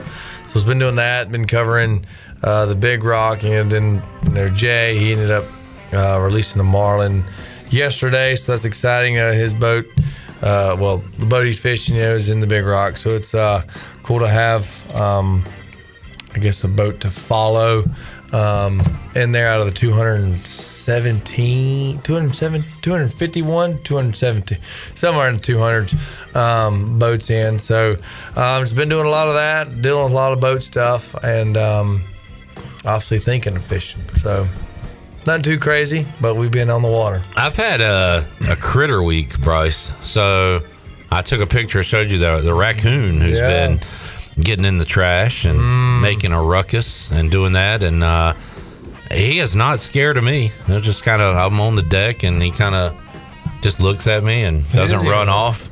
So I know it'll make him run off. Actually, I know we'll make him not run off. Because he won't be able to do exactly. anything. Okay. Yes. Also, uh, a lot of wabbits, rascally, wascally wabbits yeah. in the yard. And um, so we see big rabbits quite a bit in the backyard. Well, and then my wife uh, saw a cat run into the field, a, a stray cat from mm. somewhere, runs in the field. She goes up to kind of get a better look at it. As she hits the edge of the field, a rabbit uh, the size of a field mouse comes hopping out. Uh-oh. I mean, there are just animals everywhere out there. That's crazy. That's on uh, up in there, Winterville. Man, you're out in the country. Yeah, and uh, there's also that mysterious animal that my wife said she saw that I we, what, we haven't identified yet. Camera out there. I know. Like a ham hock out there hanging from a tree or something. Like just Jurassic enough Park. Out of reach. Yeah, or a goat. Put a goat out there. To a live goat. Yeah. And just see what happens. What if a dinosaur? What if? A... If there is a dinosaur back there, I'm uh, I'm moving right uh, away. But yeah, if that daggum raccoon. See, all my traps are back home. They'll have a heart trap, which is just a cage trap. Mm-hmm. Doesn't kill the animal. Just what do you do after you have it in the trap? You can just relocate them. Okay, wherever you like. Or you can just go. I'm gonna move this raccoon to the city. He would be, well, he, I think he would have a lot more trash cans. Yeah. It may be a positive. Just don't let anybody see you. Bryce, thanks for hanging out. Thanks for having me. Have a great week. Y'all I'll uh, check in with you again soon. Interns, great job, Joey and Good Connor. Good job, Joey. Chan, and you Connor. Connor. Chan Man, we'll see you tomorrow. Shirley Rhodes, we'll see you Wednesday, three o'clock, for an all-new edition of Pirate Radio Live. Jeff Charles, take us home. Have a great night, Eastern Carolina. Thanks for listening to Pirate Radio Live, an exclusive presentation of the voice of the Pirate Nation.